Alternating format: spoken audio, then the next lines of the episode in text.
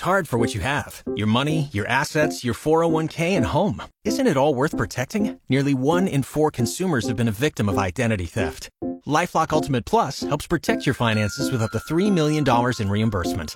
LifeLock alerts you to identity threats you might miss. And if your identity is stolen, your dedicated US-based restoration specialist will work to fix it. Let LifeLock help protect what you've worked so hard for. Save 25% off your first year on LifeLock Ultimate Plus at LifeLock.com slash aware. Terms apply. South Texas Gardening with Bob Webster is on the air. Talk to Bob now. 210-599-5555. All right, and a very good morning. It's uh Oh, golly, it's just going to be on, and we're just a few days away from the 1st of September. Traditionally, as we start moving into a little bit more fall like weather, we're still going to be plenty hot, uh, still plenty humid out there. The heat index is. Uh, or what do they call it? The dew point says we're still not into a real comfortable temperature range, but at least we seem to have gotten away from those 100 plus degree days. So every morning is just, I just remind you the fall's not too far away. Remind you of all the things you need to do out in the yard and out in the vegetable garden. And just, it's just a nice time of year. What can I say? Lots of things to talk about this morning. And of course, uh, most important thing is what is on your mind. And Clint got up early this morning. So let's start there. Good morning, Clint. Good morning. How you doing? I'm off to a good start. I hope you are too. Oh, getting there, getting there kind of wondering what is what time of the year is the best time to trim back roses?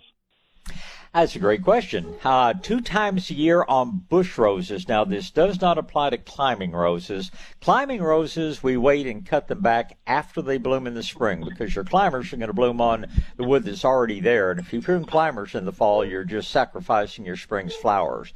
But bush roses, we typically prune twice a year. We give them a heavy pruning, probably by two thirds around Valentine's Day. And then we give a light pruning, cut them back by about a third around Labor Day. So you're just coming right up on the perfect time to give them their fall haircut.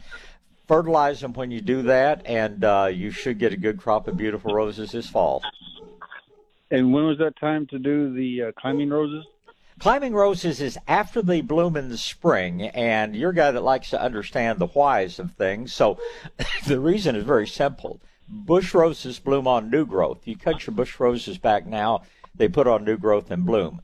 Climbing roses bloom on old growth. Uh, there, the wood is already grown. The buds are already in a form that you can't even see called bud primordia for next spring's flowering on climbers because they bloom on old wood. So we have to let them bloom. We could cut them back now. It wouldn't hurt the plants, but you'd be sacrificing all your spring flowers. So let them bloom in the spring and then do your cutting back on those. Okay, good deal. And now on coastal, will uh, St. Augustine ch- choke out coastal? Will what now?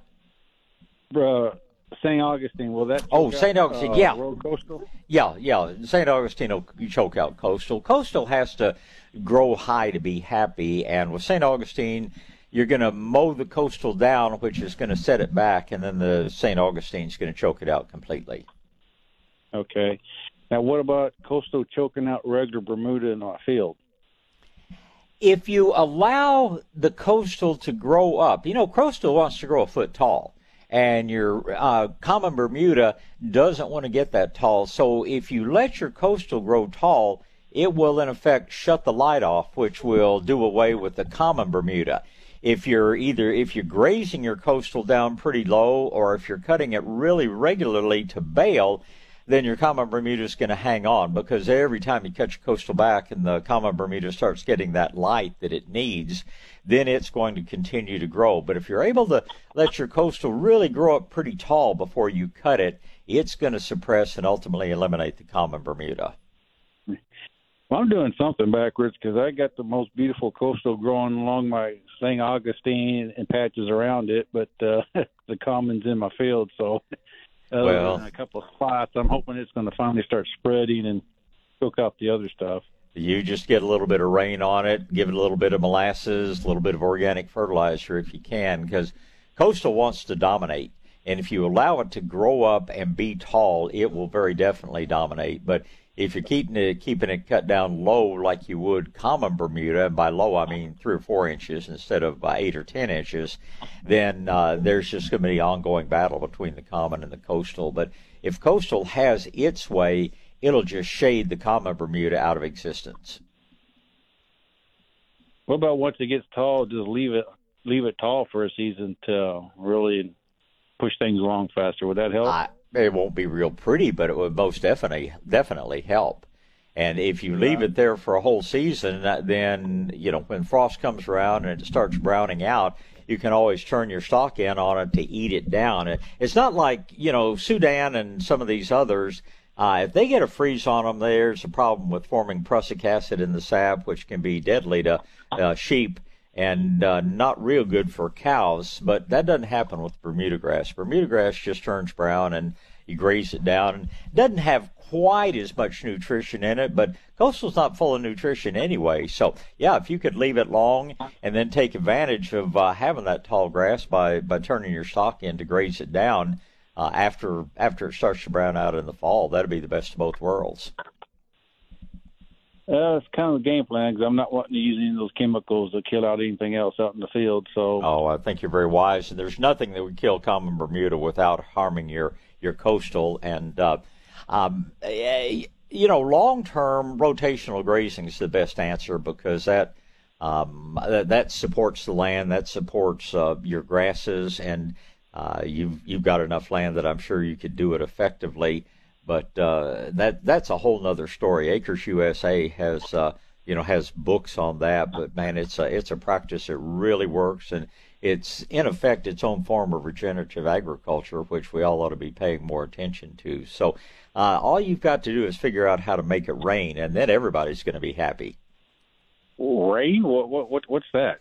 I read about it uh, in a book last week, and then actually saw a little bit of it. But uh, uh, hard rain, I'm still not sure what that is, but but gentle rain, I, we actually got to see last week for the first time in a long time. Only got half inch over two days, so it just gave my grass a little perking up, and that's about it so far. So, well, maybe that next tropical depression that comes in will give you give you an inch and a half or a foot and a half or whatever they usually do, but uh, it'll it'll happen. We were about decided that uh, we were just in the middle of a donut hole, and it was never going to rain on you know, my property again. And then all of a sudden, lo and behold, my neighbors didn't get anything, but I got 1.7. And last week, my business partner got, uh, oh gosh, I think about an inch and a half on her place, even though she missed every rain so far. So just got to get under the right cloud and uh, don't know when, but it, it will happen. It always has. And I have a strong belief that it will again. I just wish we had a little bit more influence over, you know, when we got it and how much we got. Yeah, maybe if I can perfect my rain dance, I guess. You get it figured out. You can teach classes, and we'll all take. We'll all pay you for that. Oh, well, good. Hey, did y'all ever start making uh, compost tea there? Uh, we haven't yet in this heat, but if anybody wants it, you know, give us a little notice, and uh, we we've got the stuff. We can brew up a batch anytime. People people in the city don't realize that you have to get out and work, even it's even if it's hot, the way us country people do, and nobody's doing a whole lot in their yards. But you give us a little bit of cooler weather, people are going to start getting active in the yards again, and I'm sure we'll be making it every week, but. Uh, if you need a few gallons of it, uh, call on about Wednesday or Thursday, and we'll get some brewed up for you. Sounds like a plan. Well, I appreciate your time.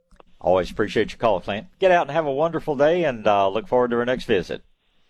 Thank you, sir. You too. All right. Uh, let's see here. Looks like we've got uh, Greg up as our next caller. Oh, Greg dropped off. Well, then in that case, we'll talk to Patrick. Good morning, Patrick. Good morning. Morning, uh, sir. I have a question. Um, we uh, built two really large uh, flower beds out of those big butter block uh, uh, stones. They're five foot by 18 inches. We double stacked them, and so we've we've got uh, uh, one of them is 30 foot long by five foot deep by three foot, and then the other one is 16 by five by three, and uh, I wanted to uh, fill them with some good soil, but I went down to the Stone and Soil location over here in Bulverde. They're not there anymore. It's a new company. So I'm wondering because uh, it's going to take about 20 yards to fill both of them. Right. And uh, I'm wondering uh, where I might go to find the right kind of, of soil to put in there. Um, it's uh, Stone and Soil still has bunches of locations. There's one, uh, you know, out near Fair Oaks, out on I-10, almost to Boerne, and that right. might not be too far away. And um, you know, it's just uh, and and you obviously have some equipment. To, if you can move blocks that big, you've got something you can move soil with. Right. And the nice right. thing about it is, you know, you don't have to settle for a, a six or eight yard dump truck uh, and then pay a delivery charge every time they come out. You could actually get them to bring it to you in, uh, you know, in, in, a big trailer, probably a 26 yard right. trailer or something like that. Right. So. The freight sh- the freight should not be a lot different in coming from Bulverde and coming from uh, uh, coming from Fair Oaks. So that's probably you know, the place I would check. Now, there's a company um, out on 3351 that's uh, producing a lot of uh, a lot of good compost and I presume pretty good soils, but I'm being told that uh, their prices are about double what everybody else's is, and from what I've seen, their soil's not worth twice the price. But it's called right. Geo GeoSource. I don't know if you've seen or heard of them. They're on 3350. Yeah, you, you yeah. might you might call and find out what they have and see if they'd work you a deal if you were getting uh, a big quantity of it like that. Otherwise, I would probably either talk to the Stone and Soil over on uh, I-35 or the Stone and Soil that's over on I-10, because to the best of my knowledge, they're still making some of the best. And I'd be asking for the garden soil. Uh, I wouldn't, you know, go to their highest grade soil. And when you get it, get enough of it that you can mound it up like six inches high in the middle of those beds because it's going to settle down very quickly. If you if you fill those beds six inches above the edges, and we got a rain or two, that soil will be down below the edge of the block within six weeks. So rather than have to go haul a bunch more back in, go ahead and overfill them to begin with, and they will settle out pretty quickly. Okay, and uh, so if I use garden soil for that, and uh, the uh, I was going to put compost on top of that. Amen. Is there yep. any particular type you recommend? I would stay away from biosolids compost. I would go with a manure-based compost or a vegetable-based compost. Uh, most likely, you're going to find a uh, um, a, a manure based, but you need to check with the company and make them guarantee that it is picloram free because there are some people that still don't understand that cattle that eat hay's been treated with picloram, and a lot of it has. That passes right through the cow into the manure, and it doesn't go away for years. So uh, I would. I would go with a good manure-based compost. If you can find a vegetable-based compost, that would be even better. I just don't know where you're going to find it. Uh, there, there are three or four companies around. You're not going to need you know, a whole lot. You probably only need to put an inch, maybe two inches on top of what you've got there. So it might be something you could haul yourself, and that's going to make it possible to uh, to go a little bit further to pick it up to get good compost. But um, uh, there, there, there are two or three folks. There's uh, one company over toward Castroville's making a. Uh, uh, I think a better compost. Um, I, I can't say the name off the top of my head, but uh, and then there's another one in southwest San Antonio, fairly new on the market, but doing trying real hard to produce a top quality compost. So I would I get your garden soil in place, let it settle, uh, put some good organic fertilizer on top of it, and by then maybe we can figure it out what the uh, very best compost source is going to be for you. Yeah, you you mentioned manure, uh, and uh, my uh, my neighbor has got horses, and of course they they produce quite a bit and uh, so we should stay away from that too. What I was going to do is put that at the bottom of these things, and uh, you know, just kind of put some of it down at the bottom of these uh, uh, boxes. But you're well, saying that uh, there's there's a good chance there's some pass through stuff that you don't want. Ask ask your neighbor, and hopefully they'll be honest with you. Um, and first of all, ask them if they're buying hay or if they are growing their own hay If they're growing right. their own hay, they should be able to tell you. The chemical that we want to stay away from is called picloram, P-I-C-L-O-R-A-M. It's sold under names like Grazon and P plus D. And the problem with it is there's nothing in nature that breaks it down. It may take a hundred years for it to break down. And the horse okay. eats the hay, the picloram comes out of the manure, and then everywhere you put the manure, it kills everything, uh, except ah. grass.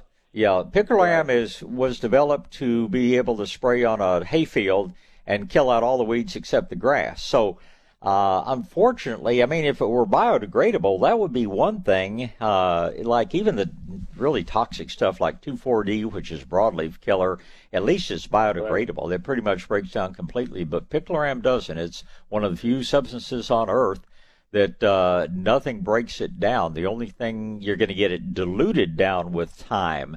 But uh, it's put, and especially in California, it put a bunch of compost companies totally out of business. Uh, there are two or three of them really suffered around this area. And I know people who literally had to scoop all the soil out of their garden and replace it because uh, um, uh, it's just so terribly discouraging. And uh, there, like I say, there's just nothing to counteract it. You can do some things with charcoal. You can do some things right. with uh, Garrett juice that will mitigate it a little bit. But man, that's one problem you can prevent, and I would a whole lot rather prevent it than try to solve it. If you ever get a load of compost or a load of manure, and you're not sure about it, uh, it's pretty easy to test it. I mean, you can pay a lab to test it and spend a few hundred dollars. But what you can do is take the hay or take the compost, put it in a you know good three to five gallon ranch bucket, fill it two thirds with water, and soak it overnight, and then take the liquid and go pour it over not grass, but pour it over broadleaf weed. Uh, could be henbit, could be any of the different spurges. Heck, it could be a tomato plant for that reason clover, any of those things. Watch the weed for two or three days. If it starts to get brown edges and starts to shrivel, you know that your material is contaminated. If it continues to grow and flourish like the weeds normally do, then you know that that batch has no picloram in it. Does that make sense? Yeah, it makes perfect sense. You just got to do a little science project and uh, burn a little night oil. All right, yeah, well, I appreciate that. I'll uh, uh, now that I know that they're over there uh, this new company that come came in, I I made the mistake of uh, uh, trying one of those companies one time, and basically it was uh, bio uh, material, and uh, my plants just did terrible. I mean, it was. Well. Uh, it's it's a lot better to make a mistake with uh, a couple of wheelbarrows full than it is to make with 20 yards. So you're you're yeah. a smart man to to uh, investigate very carefully before you pull the trigger on that one. It sounds like you can have a beautiful area. I, I envy you the ability to quarry and move rocks that size. That's uh, that's just a wonderful thing that you're able to do that. So take some pictures well, before well, and after. The, the, the the best the best way that uh, uh, I, I quarried those rocks and stand them up, so I hired somebody to do it. and yes, uh, that that's the best way of all if you've got the budget to do it. Uh, uh, there's certain things, and man, I love hard work. That's what's kept me going for all these years. But I know when to call somebody else to do it. I know when it gets a little bit beyond me. So I can clear an acre of cedar, but if I've got 20 acres of cedar, I'm going to call the cedar eater. That's for sure.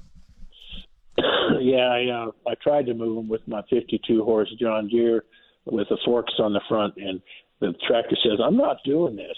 Isn't that funny when you when you pull back the lever to lift, and instead the back end of the tractor comes up off the ground? I see you've been there before. I've been there, done that, and uh, I've also buried a bobcat uh, pretty much up to the hubs. I managed to get it out, but uh, uh, yeah, it's we all do we all do things that we look back and say, you know, that was kind of stupid. I'm not going to make that mistake again. So it's uh, it's called life, and uh, uh, the people that pay attention and learn from their mistakes, they're the ones that are going to be successful. The ones like the government that just keep doing the same thing over and over. That that's what Einstein said was the definition of uh, lunacy or something like that. Was doing the same thing again and again and expecting different results. But don't get me started on that one. You get out and have a wonderful weekend and uh, enjoy the visit, Patrick. All right, thanks. My pleasure. Thank you, sir. All right, got to get a break in here, and I get to talk about Southwest Metal Roofing Systems. Again, when it comes to roofing, I'm not going to do it myself. I've done enough of that, and I'm tired of heights, and I'm tired of uh, not being able to have the equipment that a wonderful company like Southwest Metal Roofing Systems has. If you've ever watched them work, it's absolutely incredible. I mean, they put the roof on my old home up in Boerne, and uh, that was close to 20 years ago. I've never had one single problem. Uh, it was not an easy job. Balcony around three sides upstairs and three chimneys to flash around. They did the job quickly, wonderfully, and I've not had one single problem since then. Put the roof on our shades of green, not a single problem with that roof. Uh, it's just so many people I know have called Southwest Metal Roofing Systems, and they all call me back and say thank you and say, you know, their roofs are very reasonably priced. It wasn't that much more than a shingle roof. They give you the best warranty in the industry, and it truly will be the last roof you ever put on your home. There's quite a choice these days in the color. I chose red for the honor an old family member, but uh, lots of about 20 different colors. And if you want a roof that doesn't look like standing seam metal, they've got roofs that are made of the same great material, but look exactly like ceramic tile or slate shingles or even shake shingles. It's just a great company with an energy efficient roof that'll save you money on your insurance and your energy bills. I a good looking roof. So many reasons to call them. And by the way, they do new construction too. If you're building a new home, just tell your builder you want that Southwest Metal Roofing Systems roof on there. Don't let him tell you that his roofer's just as good, because I don't think anybody's as good as Southwest Metal Roofing Systems. Give them a call and learn more. 210 822 6868. 210 822 6868 for Southwest Metal Roofing Systems. South Texas Gardening with Bob Webster. News Talk 550 KTSA and FM 1071. All right, back to gardening. Nice morning out there. I hope the clouds stick around today. That just makes all the difference in uh, getting out and enjoying time outside. Next three callers are going to be Greg, Charles, and Harry. And Greg is up first. Good morning, Greg. Good morning. Hey, Morning. Uh, where can you? Where do you can you buy the nation's creation compost Do y'all sell? We sell it. Uh, uh, no, I don't think anybody has it in bulk. You'd have to go to Houston to get it in bulk. But uh, it's. Uh, uh, I know Fanick's carries it. We carry it. Uh, several good nurseries around carry it, but uh, it's a one and a half cubic foot bag, and uh, I, I, I don't believe anybody in San Antonio. It's produced over in the Houston area by a big, big company over there. has been making good compost for 50 years or something, but uh, I don't think you're going to find it in bulk. Okay, it's just it's pretty costly if you want to do your whole yard and you have to get a hundred bags or something. Well, Uh, yeah, it depends on how big your yard is. Um, one thing you can do, and of course, putting down compost is is by far the best thing you can do. But you can always use a good compost like theirs to uh, make some either compost tea or compost leachate, and that way it takes a small amount of uh, of, of compost to make a big volume of liquid, which will certainly help your yard. But it's still going to be best if you could, you know, put a quarter inch to a half inch on it. Nothing says you have to do it all at once. You know, you can do it as the budget in the back allow and uh, do one area. We just we can do it really from probably the first of October all the way up until probably the first of May. We just have to be sure those daytime temperatures are down out of the 90s. So um, uh, if you if you want to go with the top quality product like that, the thing to do is just you know don't buy a hundred bags at once. Buy five bags a week, ten bags a week, and uh, it's a whole lot easier on the back when you're spreading it yourself too. And uh, first thing you know, it'll all be done. What? Uh, well, uh, as far as bulk goes, do you have a place that you think is one of the better spots, kind of out in the New Braunfels area? Hi, it's the quality seems to come and go. Back when Jeff Knight owned Stone and Soil, I could talk to Jeff and, and they kept their quality really, really high. The company sold, and I have to say that uh, uh, it's just it's been inconsistent. I would go out and take a close look at it, but there's a Stone and Soil location on I-35 pretty close to you out there and uh, I go take a good close look at it. I'd be absolutely certain that it doesn't contain biosolids. I might take a bucket of it home with me to do a picloram test to just be on the safe side. But uh, in your part of the world, that's um, that's probably the best I can suggest. Now, if you go over toward Gonzales, where they've got all the big turkey farms, there's some places over there that uh, that you can get a good turkey compost. Uh, there's also some good mushroom compost available out there. So uh, for straight manure compost, I'm still going to give Stone and Soil a chance. But uh, again, if you've got a way to haul it and you want to go as far as Gonzales, you can you can find some quality product that doesn't have large animal manures in it, and that way you're you know you're not getting biosolids and you know you're not getting any contamination. Well, there's a a uh, nursery over here. I'm sure you know about, but it, it, apparently their compost is all vegetables. There's no animal manure in it. Well, there's nothing wrong with that. You know, the compost that Mother Nature makes is about 90% vegetable and maybe 10% uh, from manures and things like that. But uh, I I would not hesitate to uh, uh, to use a vegetable compost. It, it's going to be some of the cleanest material ever find. And there's not, even on the manure based one, there's not enough nitrogen in there to really give it much fertilizer quality. If they're making it out of uh, vegetables, if they're making it out, they usually will probably have some alfalfa or something like that in there. You're going to get as much nutrition out of that as you would a manure based compost. So if it's a good price and if it's a good consistency, I'd have no problem. In fact, I'd choose that over most of the manure composts that are out there on the market right now. Best compost is still what comes out of your own compost pile, but very few of us have a big enough compost pile to do the whole right. yard. Okay, well, I appreciate it. Thanks. Hey, let me know what you decide and let me know what your results are. I always like to hear back. I will. Thank you. Appreciate it, Greg. Thank you, sir. Yep. Goodbye. Uh, I got a little behind on that last stop set, so let me go ahead and get a break in here so we don't get uh, way behind and gives me the privilege of talking about Wild Birds Unlimited I just love talking about a company that I do business with on a regular basis. In fact, when gift giving time comes around, most of my friends, ladies and gentlemen, are good outdoors people. And my first stop looking for gifts is usually Wild Birds Unlimited because Kyle and his staff, they just always have something different and interesting out there. Not only nature related, but just attractive things for the yard. You see, Wild Birds Unlimited, all Wild Birds Unlimited stores carry the same great Wild Birds Unlimited products, but each store shops individually for their extra things, their gift merchandise, and the really special things, things like the great optics that they carry out at uh, Albert Wild Birds Unlimited. You just need to go see them to truly appreciate it. It's not a huge store, but boy, you walk through that door, you will be amazed at what all they have what all they have in there. And it's not just food for the birds. They've got a great selection of small fountains of bird baths. Uh, it's just a fun store to visit.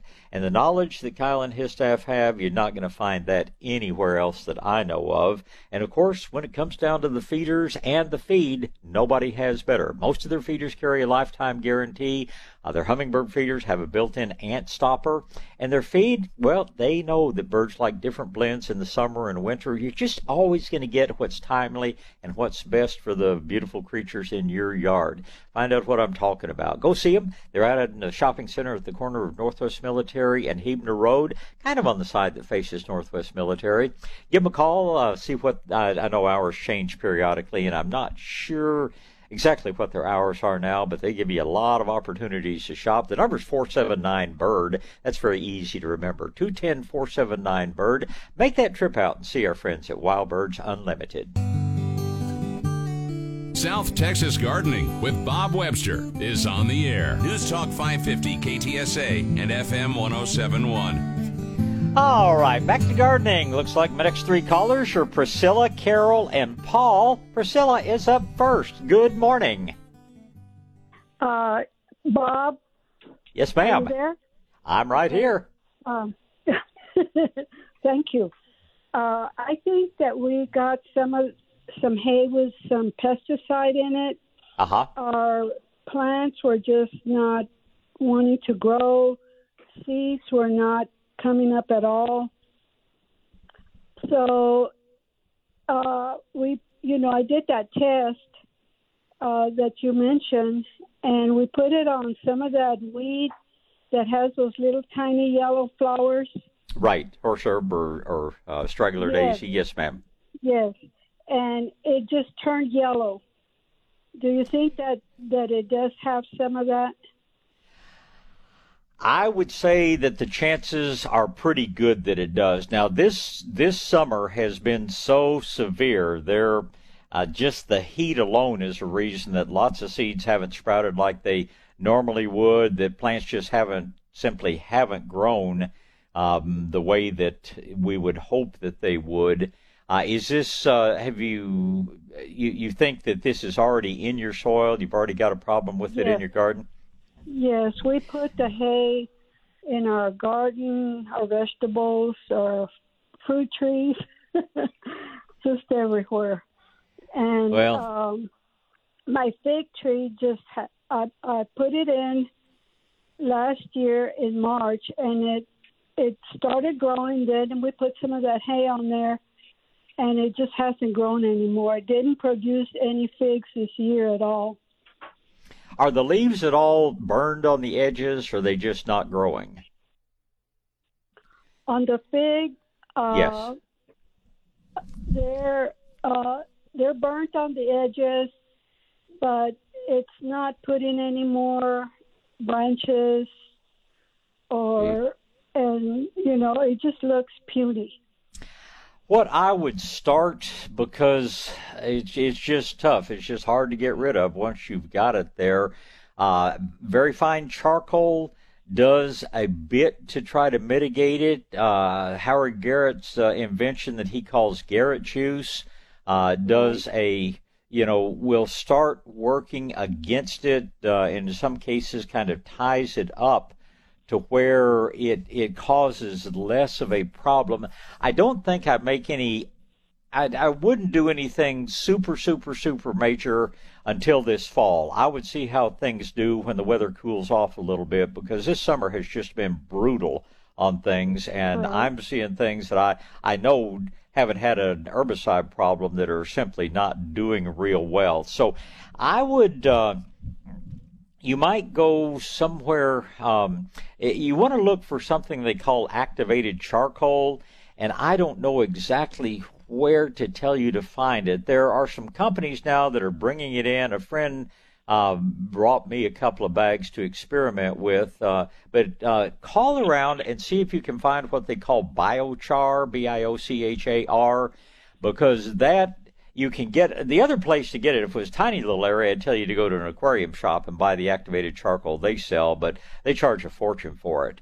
But um, call and you might even look online and see where you can find biochar. I would get a fairly fine grade of it. It's very, very lightweight. So even if you had to have pay to have some shipped to you, uh, it would be wouldn't be like shipping auto parts or something like that. So I would be looking for some biochar. I would spray the entire area down with uh, Garrett juice. I'd probably wait a couple of weeks and do it a second time, and let's see what the plants look like uh, after we get after we get a little bit of cooler weather and hopefully a little bit more rain, and then we can plan our next steps uh, at that point, Priscilla. That's that's what I would do if it were my yard. Okay, well, we, you know, what my daughter wanted, she she had some of that actomite or something like Yeah, that. Yeah, azomite, azomite. Uh huh. Actomite, yes, and with some kelp, some Mhm. kind of kelp, Yeah. and she put it on the garden. And, Oh, that's uh, those. Those are wonderful products. Those are both excellent products. They don't really mitigate the effect of the herbicide, unfortunately, but that's some one of the best things you can do to to grow good plants. So can I go ahead and put that biochar? Uh, Oh yeah, yeah. It's it? it's Okay, not going to okay. interact with any of the good stuff out there. It basically absorbs waste. Uh, and it absorbs a lot of different kinds of toxic materials, and uh, it's simply the best thing we've got out there right now. And it's certainly not going to hurt anything. It's going to do it's going to do many good things, and uh, hopefully it will help with mitigating the effect if this is indeed uh, you know the picloram product. But uh, you're never going to go wrong with azomite or good kelp meal either way. Both of those are wonderful products for the garden and the yard and the flower beds and everything else that grows. Uh, she bought one of those big round bales, Mhm. and so what should we do with that? I mean, Uh, I don't take it You know, back. yeah, I would. Uh, I I would get it off of my property. You know, one way or another. I mean, if it has to go, what I told her. Yeah. yeah, I'd, I'd um, if you're in an area where the city comes by and picks up yard waste periodically, I put some plastic underneath that so it doesn't leach down into the soil, and I put it out on the curb and let the city bring that big truck by and haul it off to the landfill. Oh my goodness. Okay. you keep me posted, Priscilla. Well, okay. I'm I'm happy to be here for you. I wish I had a better solution, but I'll talk to Howard Garrett about it next week and see if he's come up with anything in additional because he has several people researching it. But I think that's what he would tell you, and uh, I'll sure keep up with it for you. So get out and have a good weekend, and I thank you for the call this morning. Thank you. Certainly. Okay, bye-bye. Goodbye. All right. At this point, I get to tell you about something that's all good and that's the range of products from our friends at Medina Agriculture. Medina, they've got a lot of things that help with mitigating problems. Uh, uh they don't produce biochar, but they do produce dry humates and li- liquid humates, both, which really work to boost up the microbial activity in even poor soils and damaged soils. And of course, Medina, they oh gosh, they make so many fine fertilizers, the liquid products like the Hastagroves and the uh, and the new liquid fish formulation, the dry formulas like the Growing Green, and can have a new one out for you pretty soon too. Uh, of course, all of them totally natural products. That's just what Medina's been doing for 55 years. The products are used worldwide, but I kind of think they work best right here at home where they were developed.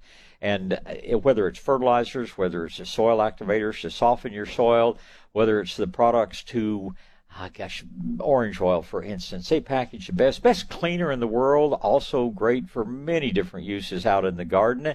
Uh, you can you you can use their wonderful liquid uh, seaweed to help control and prevent spider mites and produce put so many good micronutrients out there. If it says Medina on the bottle or on the bag, you know there's quality inside. And if you want to see a full list of their products, just go to medinaag.com. Great company, been right here for 55 years, making some of the finest natural products you will find anywhere. Medina Agriculture. South Texas Gardening with Bob Webster. News Talk 550 KTSA and FM 1071. All right, back to the phone lines. It's going to be uh, Carol and Paul and Dan. Carol is next. Good morning, Carol. Good morning. Good morning. How are you? I'm off to a good start. it's going to be a nice day, but day out today. Yeah, it's going to get warm again and pretty humid, but you know it's better than it was in July. So uh, we're getting close to September, and I'm looking forward to that.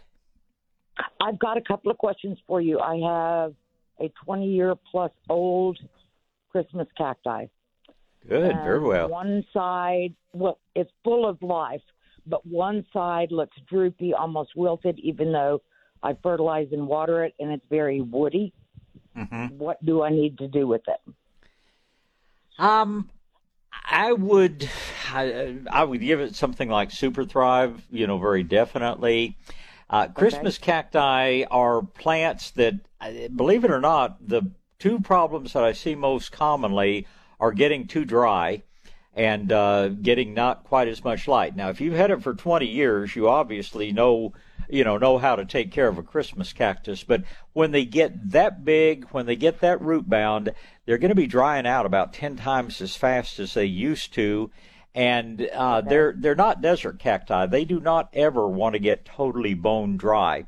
And right. when I see them go into that kind of shriveled, kind of droopy, kind of look not so good phase, it most common cause is getting too dry. Now, Super Thrive will help them overcome uh, that damage to the root system and help them recover. But I don't think it's insect. They don't really get many diseases. So, um, and and do check is it is it in a hanging basket? Is it in a pot? What kind of container is it growing in? It's in a clay pot. Okay. Um, I would tip it over on the side and make certain that that hole in the bottom hasn't gotten plugged up because sometimes okay. over time, uh, you know, you can get just kind of a plug of roots or something covering that hole, and you get exactly the same conditions from too much water as you get from too little. So I would very carefully tip it up, maybe even get a friend to help you, and then take a screwdriver or something like that and just kind of jam it up through the bottom and work it around a little bit just to be sure that the water is draining through effectively. Beyond that, little super thrive, uh, regular watering and plenty of bright light. I would expect that it would fully recover. Great. Okay, another question I have is that I have a wax leaf Hoya Mm-hmm. in my greenhouse, Mm-hmm. and it's in a hanging basket. Okay. and I left it there over the summer and kept the fan going Uh-huh. because of the heat, obviously. Right. But it's become so huge and it's coiled and wrapped around everything that's in Uh-huh. there. And I don't guess I know what to do with it now that it's gotten this big. I would I would enjoy it would be the main thing to do. Um, you can Do always cut it up and repot it or anything? I wouldn't cut it up. If you want to cut it back, you can take some cuttings off of it. You can reduce the size. I just, I, when you have that, that's a magnificent specimen. There are probably not a half dozen people in San Antonio that have a Hoya that's that big and beautiful. And when they get uh-huh. that big, especially when they get root bound, they typically start blooming fairly profusely. Have yours bloomed for you? Yes. Has this one bloomed for oh you? gosh, they bloomed all all through the summer and winter. Well, being that big is not a problem to the Hoya. It's only a problem to you if it's in the way, Yeah. Carol. So I, I would tend to let it stay where it is. It's obviously extremely happy there. And if you need to trim it back to make it a little bit more manageable, you can certainly do so. But uh, that's that's a plant that's earned you bragging rights. I I just probably wouldn't I wouldn't mess with success if it's that that big, growing that vigorously, blooming well for you. Uh, you've obviously mastered it. I just think you need to get about ten other varieties of Hoyas and see if you can grow them all that well. I would love to have all of those. Absolutely. But it's it's growing it's the highest point in my greenhouse. Mhm. And its tendrils have now started twining towards my hanging grow lights and they're curled all around the chains and the hanging rods that I have them on. And I Yep. was concerned about whether it needed new soil because it's got No. to be close to 30 years old. Yeah, it's it's obviously a very happy plant. It's very happy with the care you're giving it. Uh, one of the biggest mistakes that people make is thinking that being root bound hurts the plant. A lot of people run repot way too often. They do more damage than good when they do that. And uh, your your plant's giving you all the answers you need. Your plant is vigorous. It's not showing a single sign of a problem. All it's doing is saying, "I love you. Keep on giving me what you're giving me." So if you need to uncoil some of it, and sometimes you just have to carefully get up on the ladder and unwind some of those vines and redirect them. And if you need to do a little bit of pruning on it, you can. You can't really divide a Hoya. It doesn't make additional plants, but uh, you can root the cuttings. They're slow to root. It's gonna, you know, you, you take your cuttings. It'll be probably several months before they're well rooted, and we can another time talk about exactly how to do that if you choose to do that. Or yeah, it's really simple. Just uh, you know, keep up with which end is up. You can take a long vine and probably make half a dozen cuttings out of it. Root them in perlite, soak them in a little Garrett juice for 20, 30 minutes, add a little extra seaweed, and soak them for 20, 30 minutes. Put your cuttings in the perlite, keep them bright, keep them moist. 80% of them will root and form new plants, and uh, you can give them to your friends, and uh, you just tell them that it, they're it's uh, they're they're just babies from your monster plant, and see if they can even come close to growing one as well as you have. But Carol, I, I wouldn't mess with success. That that's a specimen plant to be proud of. And uh, just whatever you're doing, keep on doing it. And if you need to prune on it, it's not going to hurt it. If you need to spend some time redirecting the growth, yeah, That was my question. Is it going to kill it if I cut on it?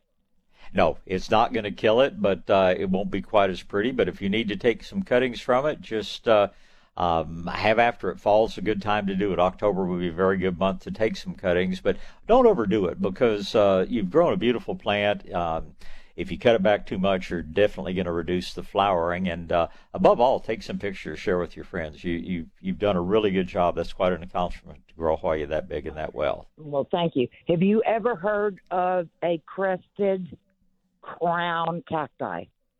Well, many of the uh, they're actually euphorbias rather than uh, cacti form a cristate form. I'll get Don to put you on hold. We can talk a little bit more about that in just a minute. South Texas Gardening with Bob Webster is on the air. Talk to Bob now. 210 599 5555. All right, back to gardening. We're going to talk a minute more with Carol, and then we'll move on to Paul and Dan. But um, Carol, you were asking about the crested forms. It's a real interesting thing that euphorbias do. Now, a lot of people look, will look at some of the desert euphorbias and think they're cacti because they're uh, euphorbias are sort of the old world equivalent of the cacti that we have in the new world. So a lot of them look like cactus, but they do this odd thing every now and then, and I don't think anybody really fully understands it. But rather than doing their regular upright growth, they form what they call a cristate or a crested form. And this goes everything from the Euphorbia lacteas uh, to even crown of thorns and a whole lot of different ones. And it's just sort of an aberration. It's not a problem. But uh, then if you then propagate this crested form, uh, it stays crested. And there are some wonderful specimens out there. They even graft sometimes. They will graft the crested form onto another one that's more straight up in growth. And uh, you you might you might just uh, if you're online sometime just Google crested euphorbia or cristate C R I S T A T E I believe it's uh, Okay. how it's spelled, and uh, uh, you'll see that the the euphorbias are easy to grow. You grow them pretty much like cacti, except they can't take freezing weather. But I'm almost certain that's what you're talking about. Uh, they're available and they're fascinating. Well, I gave a little bitty mini one to my dad when he was alive, and he passed in '95, and I inherited it back. So it's Ah. that old. It too is in a clay pot, and I've got it sitting on a one of those cinder block things in my greenhouse, Very good. and it's humongous. And I went Uh-huh. to San Antonio Botanical Society to see if they had anything like it in their cacti section, and they did not. And Mhm. I thought, my, uh, this this thing is huge. Right. Well, it So, take a picture. Take a yeah, take a picture, and uh, if it's something that you would like somebody else to look after for you, I would think. I don't know their their current staff as well as I used to. They had some, you know, high up changes, and quite frankly, I've just been awfully busy in my own business. But uh, you might take a picture down there and uh, uh, show it around and ask if it's if it's something that you you've just enjoyed it for as many years as you want to enjoy it, and you'd like somebody else have the responsibility. Ask them if it's something they're interested in making a part of their collection. Okay, that sounds wonderful. All right, great. So just water it, fertilize it, keep it where it is. Don't repot it. don't repot it and uh, you know being root bound the only time really to repot something like that is where if it gets to the point you're having to water it three times a day yeah move it to a little bit bigger pot but plants do not be uh, tropicals and house plants do not mind being root bound now trees and shrubs we can talk about that another time but uh, i just keep on keeping on as they would say and uh, pat yourself on the back you uh, you you you're, you're quite a gardener from the success you're having with these Wow. things. So uh, you I just keep. plants. I can tell that, and uh, plants love you, and that's the bottom line. So get out and have a great weekend. You too. Have a good one. Thank you so much. Ah, next in line is goodbye. Paul is up next. Good morning, Paul. Hi, good morning, uh, Bob. I really appreciate your time, and I wanted to thank you and your staff for all your efforts and knowledge in producing Well, this show. it's our it's our pleasure. It's just uh, it's fun to do. I mean, I wouldn't get up this early on Saturday and Sunday morning if it weren't for the fun I have here. So uh, I appreciate your call and appreciate your compliments. I hope I can help you today. Well, I've got uh, tree problems. I've got some real large uh, um, live oaks. Uh, that that, you know, they've got to be 50, 75, 100 years old. Um, and I just I lost one uh, last year. Uh, just just up and died. I have no idea. It was probably maybe uh, a foot and a half in diameter. And uh, what I noticed was, as it was dying, the bark was just falling off right next to the ground. Just you know, we're just having a, a, a, a, a de- deposit of, of uh, dead bark. And and now I've noticed a couple of my big trees again, these large old trees, and some of them are starting to get that same thing where they're losing that bark. I mean, they're they're like maybe uh, a third of the surface, and I'm just curious if that means anything to you. Well, it's normal for a tree to constantly produce new bark underneath and shed the old bark off the surface. If the bark is coming off and um, it's just smooth wood underneath, if it doesn't look like there's any new bark forming, then that would, to me, you know, indicate some sort of stress. Something's really bothering the tree, and there there are a number of things it could be. Of course, uh, uh, getting something, you know, getting the trunk of a tree buried, having soil or mulch or anything else piled around the trunk takes years for that to become a problem. But ultimately, it can kill a tree. There are not many diseases that do that. Live oaks certainly get uh, some serious diseases like oak wilt. Uh, they get a stress related disease called hypoxylon canker, but um, other than the you know the, the, drought is it's taking its toll on some things, but if these are monstrous mature trees, there has would have to be something else uh, happening to get hypoxylon or something like that started. How does the foliage on the trees look? How how do the leaves, especially the newest leaves on the trees, look? It looks fine. Uh, I noticed that uh, they didn't put out, you know, they get the little uh, I don't know what you call them, the new growth up way up at the top. Right. Uh, and they they didn't have as much of that this year as they'd had in the past. Nothing did.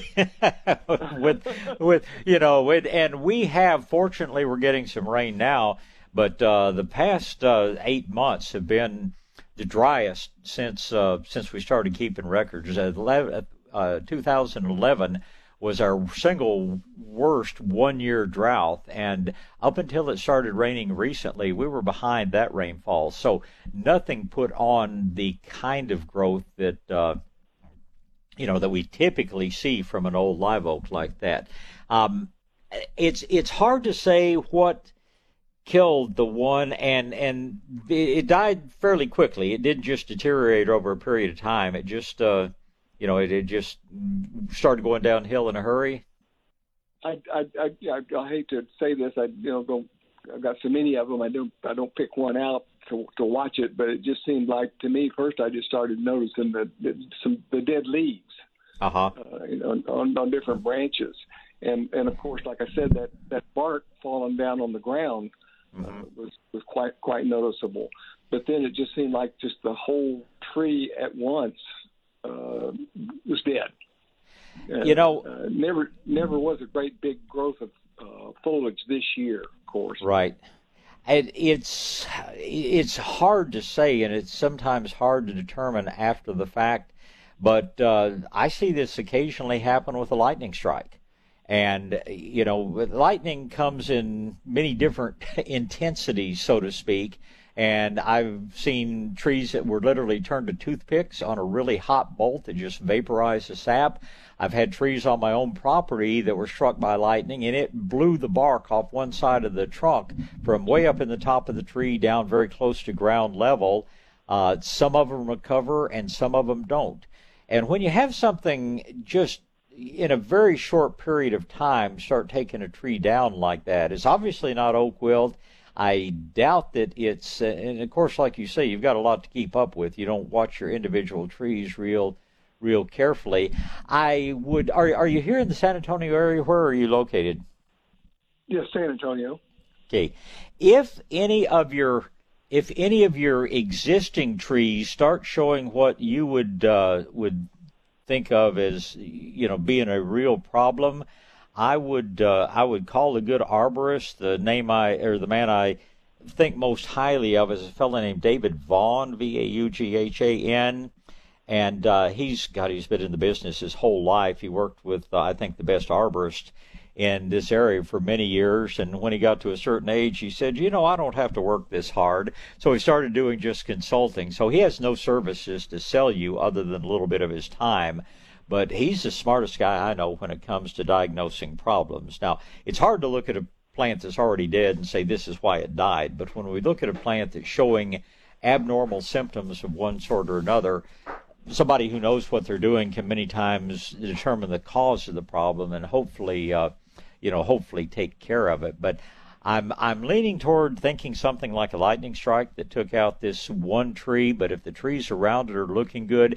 if you have a bunch of oak trees all of their roots are interconnected. In fact, there are people who would tell you that you don't have 20 oak trees in your yard. You have one oak tree with 20 trunks coming up. So if this were a serious disease problem, I would expect that we would be seeing it in the trees around that that have a common root system with it. And that's what makes me think of it as more of a one time event that's taken this tree out. But uh, write down write down David's name. If you want to write down his phone number, I just pulled it up uh, here on my phone. It's a 210 area code, and the number is 788 4986. And uh, he's got, I call. If I think I'm having a tree problem, I call him. And of course, I usually get to say, David, next time you go up to go fishing in my lake, which you do with some regularity, I want you to look at this tree. So you, you don't have that kind of uh, trading capacity that I do, but uh, he's very reasonable in his charges, and uh, and he he is a person that I trust, and that's saying a lot. Well, I appreciate it. Thank you very much. I have one more question, if, if yes, I sir. may. Go right ahead. Um, nematodes, um, and do they migrate? I mean, can can you spray them on one one yard and they I mean a, a, yard apart and they migrate that far, or do you have well, to put them right we're, on top we're, of each other? We're talking about beneficial nematodes, of course, and there overall there are about 600,000 species of known nematodes out there. So, uh, and some of them are very large, some of them are very small.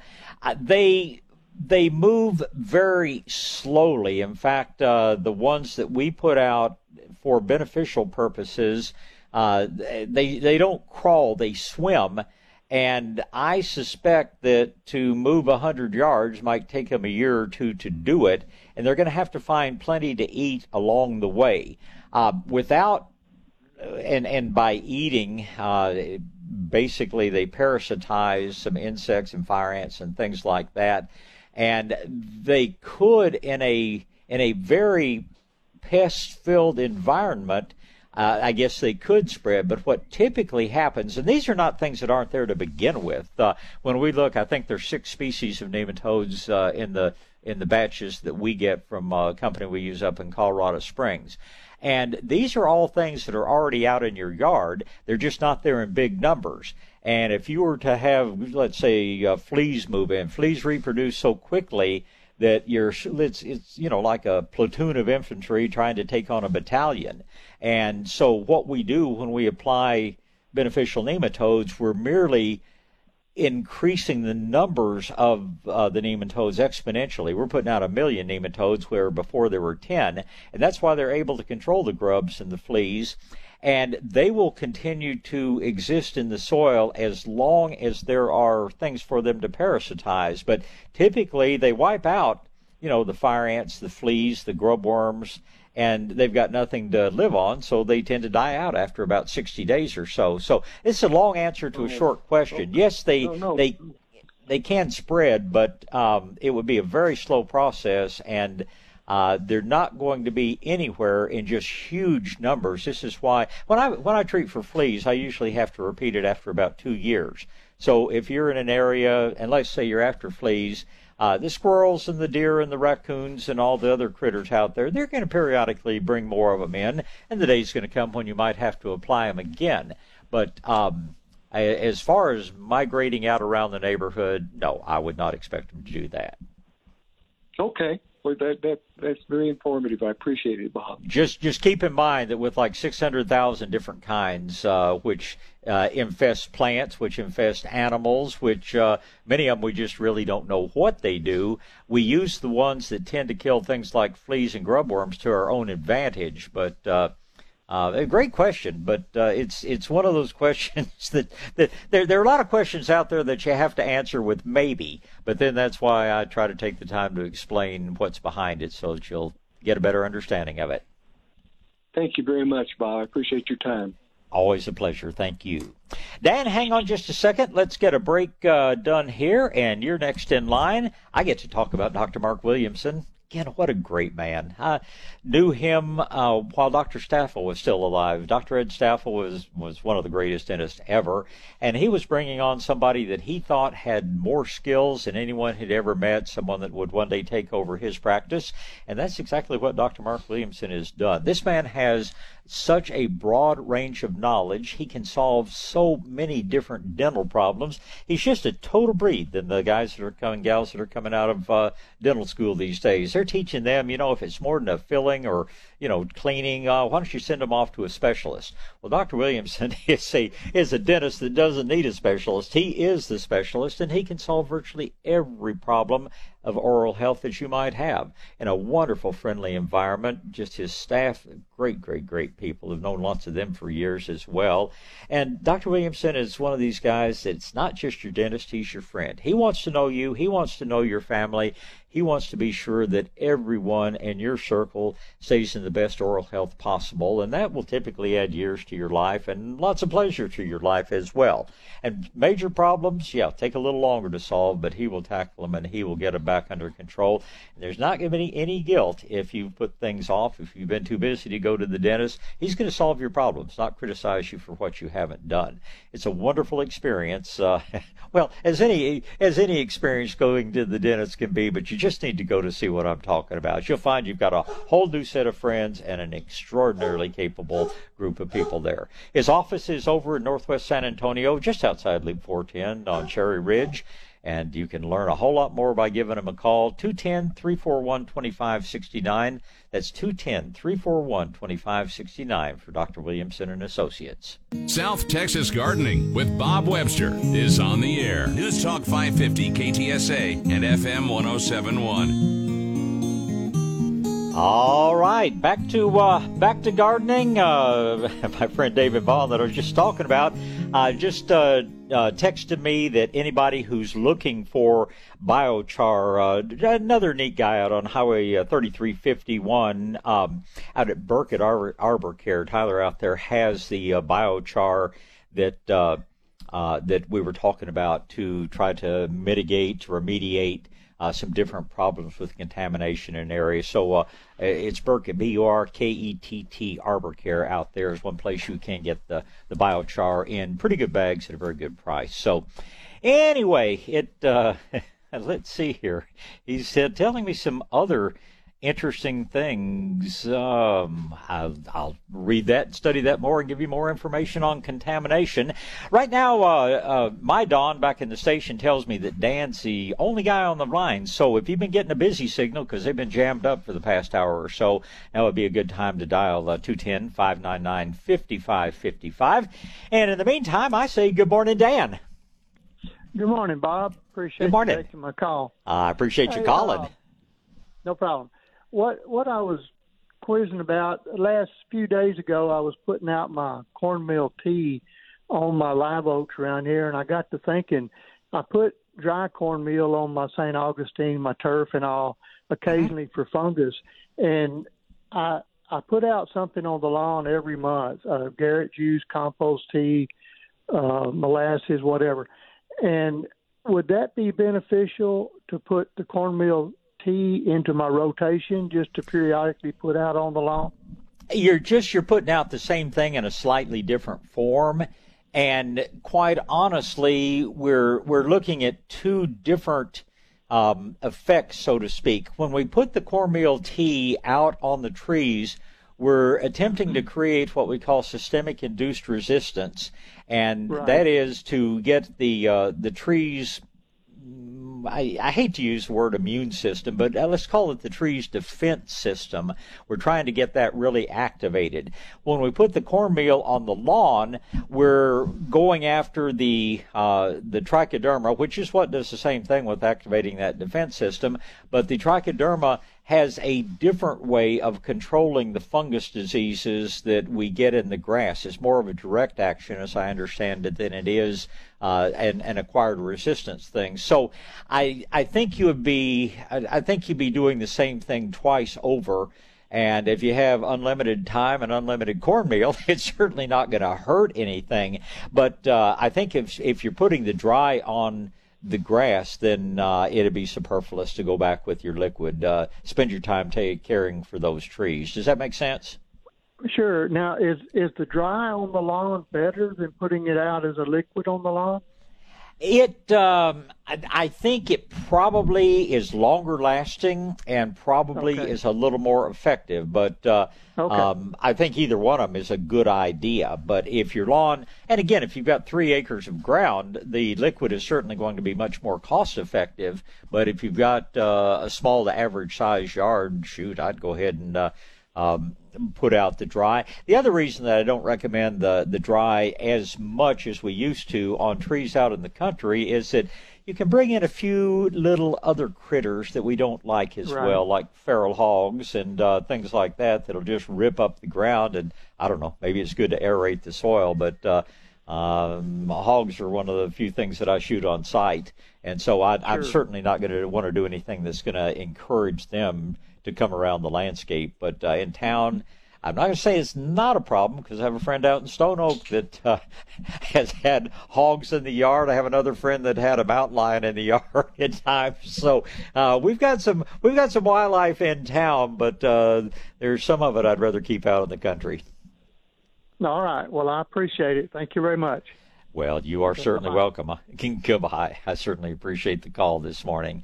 Uh, tell you what, I'm uh, right up to uh, uh, time I need to take a break here. So while you call me, 210 599 5555, uh, I will take a break here and tell you about uh, Green Grow Organics and Sam Sitterly and all the services that Sam provides. To keep in mind that um, he's he's not a full service maintenance company by any means. He's not the guy that's going to mow your yard or trim your trees, but he has a head full of knowledge that's been acquired from solving problems organically in our area for over 30 years now.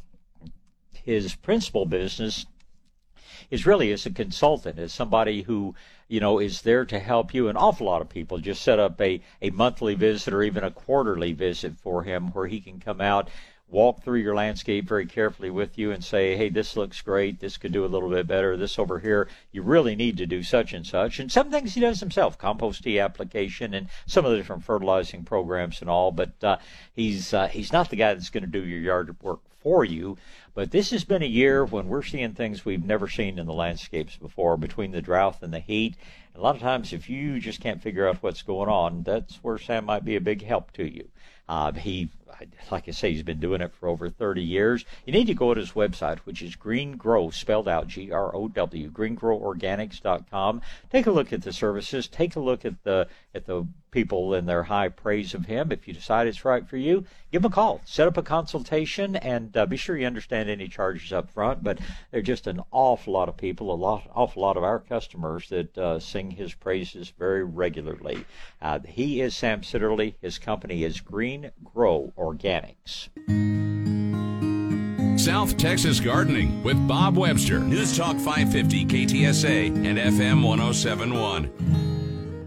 All right, back to gardening on this beautiful Sunday morning out there. Looks like we've got Angie and ET and Mark waiting to call. Angie is up first. Good morning, Angie. Good, good morning, Bob. And good morning. I, I have a bay leaf tree that I've been babying in a pot.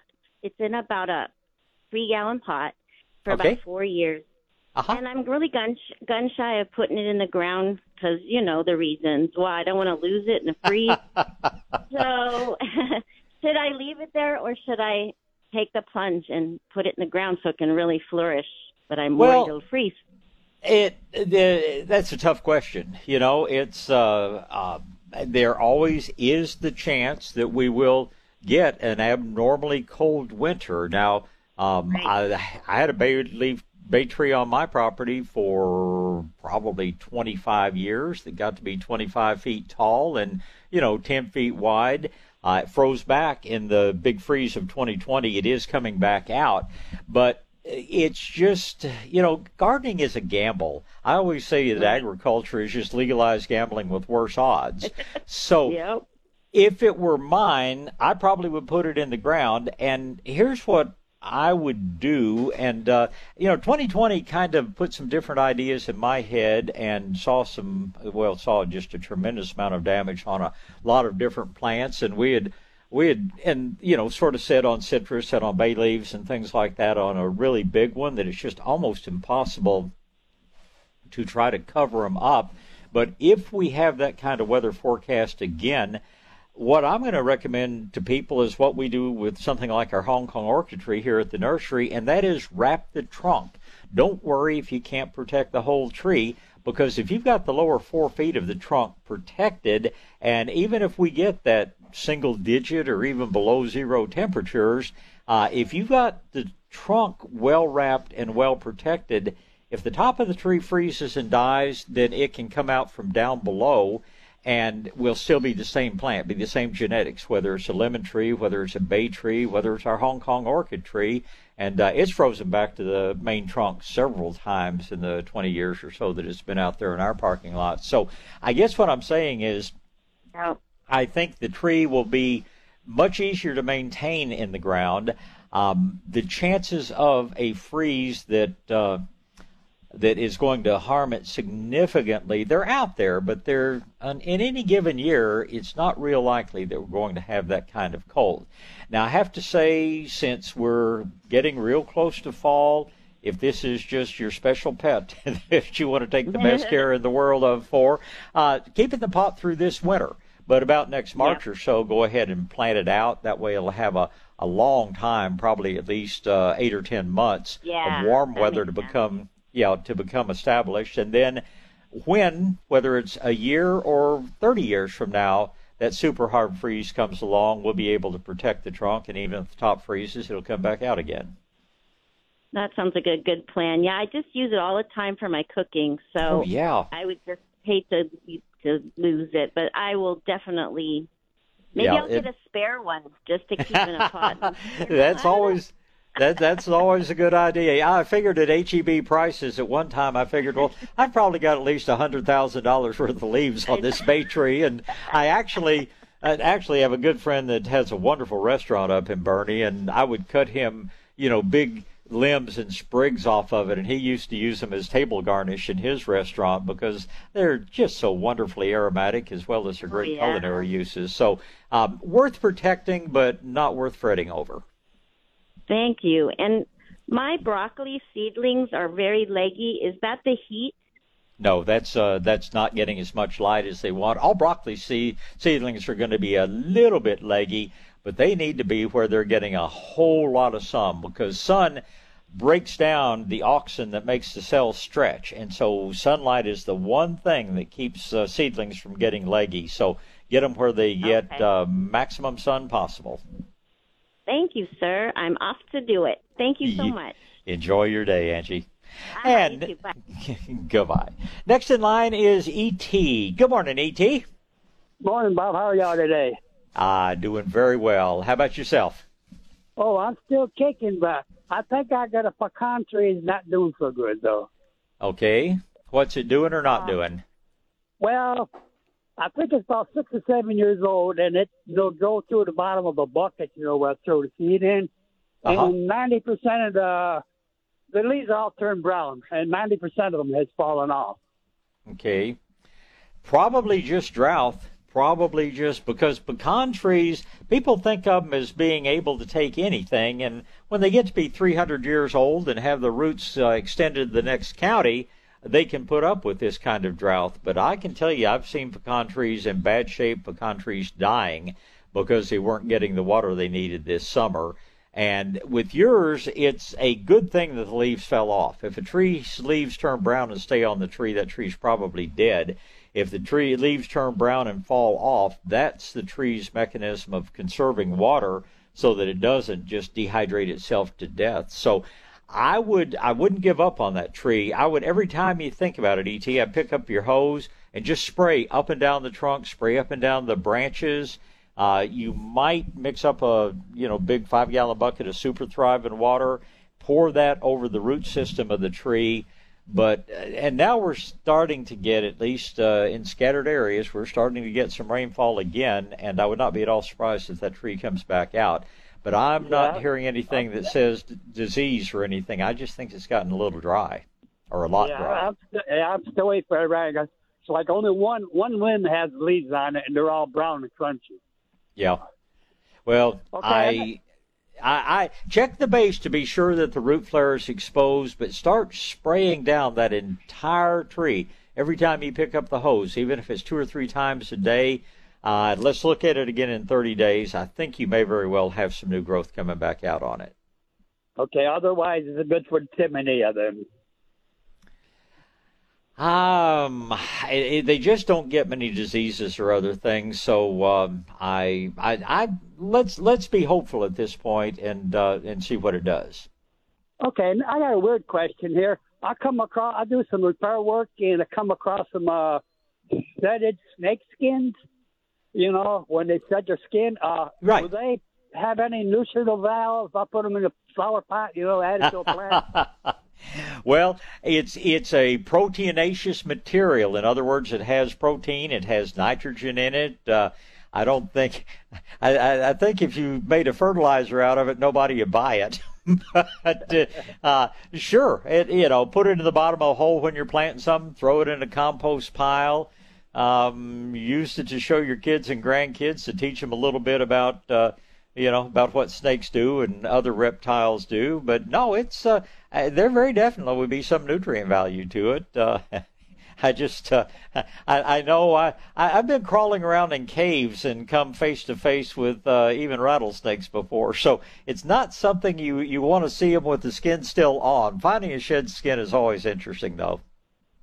Okay, great. And have you ever heard of this so-called lantern fly? It kind of looks like a moth, and what they what I heard about it, they said it's a bad bad bug. It's no good.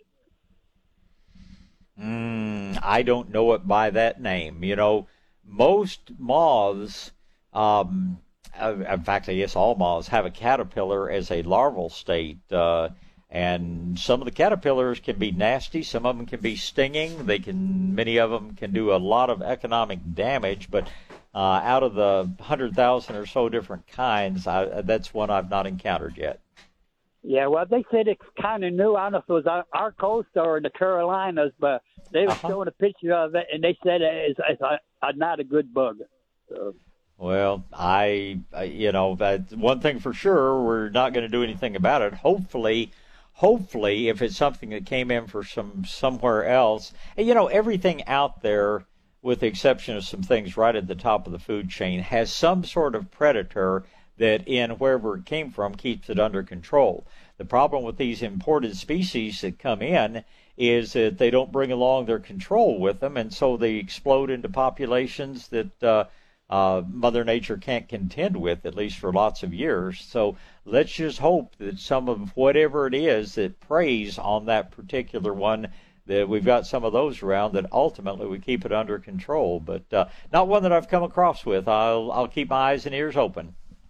Okay, Bob. Well, thank you very much. And uh, if you know where I can find a working rain rock, I appreciate it. Thank you. Uh, you'll you'll be the second to know. I'm going to first. It's going to take advantage of that ET. So uh, anyway, get out and enjoy your Sunday, and uh, we'll do the same. Uh, time to excuse me. Time to get another break in here. Don, I don't have any lives at this point, so run those recordings, and we'll get back to phone calls. South Texas Gardening with Bob Webster is on the air. News Talk 550 KTSA and FM 1071. All right, let's get back to phone calls. It's Going to be Mark and Ralph and Margaret. Good morning, Mark. Morning, Bob. How you doing? Off to a good start. How about yourself? Pretty good, thank you. I had a good. couple of questions. Um, I bought a Pedro walnut tree uh-huh. And I'm trying to see uh, what your suggestions are on how to take care of it. Basically, just like you would a pecan tree, very, very closely related. In fact, uh, pecan trees are frequently grafted onto a walnut rootstock and vice versa. So, um, you're going to dig a hole. Uh, they they form. It's not a true taproot, but it's a taproot like structure. So you're basically going to dig a fence post hole fill it with water, make absolutely certain that all that water drains out within a few hours. Plant it. Uh, you don't plant it all the way down to the graft point. Plant it down to you know where the major roots start coming out, and I, I don't know. I, I'd kind of base it on what your soil is like. If you are in a soil that drains pretty quickly, I would just refill the hole um, with the same soil you took out of it. Years ago, when I worked with a wonderful nurseryman up in Boerne named Alton Grimm, he, we had customers that were in a heavier clay soil and pecan trees and walnuts both. His recommendation was always dig that narrow, deep hole to plant the tree and then just backfill with 100% perlite just to be sure that you didn't get you know the situation where it's going to hold water, drive the oxygen out of the soil.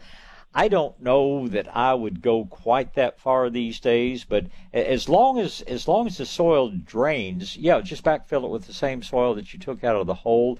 If it doesn't drain well, then I might mix that soil like 50-50 with perlite or something like that to help improve the drainage. But um, biggest enemy of a, of a young tree like that is going to be a water issue, either too wet or which of course is not the water, it's the lack of oxygen that hurts it, you know, or getting too dry. Like all pretty much all other trees, when you plant it, uh, if you can pick up the hose and just spray up and down the trunk, uh, could be 10 times a day. That's going to help that tree get established faster than anything you can do. Realistically, I know very few people outside of a nursery have time to do that. But just remember, not to water the base of the tree too frequently, but to wet down the bark and the trunk as often as possible. Do you think I should fertilize or wait till next spring? Oh no, I go ahead and fertilize. As long as you're using a good organic material, you can put a little dry in the bottom of the hole, or you can go ahead and start watering with a good liquid. But uh, no reason to wait. That tree, because of the nature of the root system, it probably had 80% of its roots pruned off when it was dug and you know offered for sale. So it needs some nutrient to get those roots reestablished. Okay, and then my second question: um, I'm having a real hard time with uh, nutsedge in my garden, and I've heard you say to use molasses. Right. Um, and I think you had mentioned like a cup per gallon. Um, Probably. I've been doing that, and, it, and it's like it's it, it's helping a little bit, but it's still kind of tough to pull from uh, from the from the ground. Yeah, it's um, and keep in mind that staying dry, which is hard to let your garden soil really get dry, dry, dry. But the drier it is, the better the molasses will work. The the thing to realize, and you know everybody wants to have a perfect garden, is that nutsedge really doesn't hurt anything.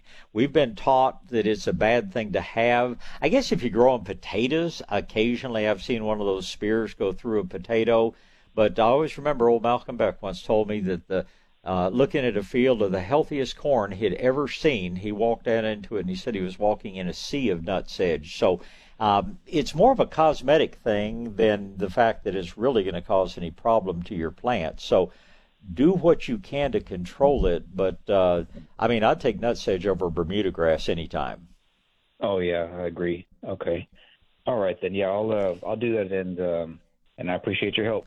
Well, I tell you, the one way, one bed, the only place I can say that I was ever really successful in 100% eliminating nutsedge, and this was uh, a few years back in my life when I had a little bit more free time to do such things.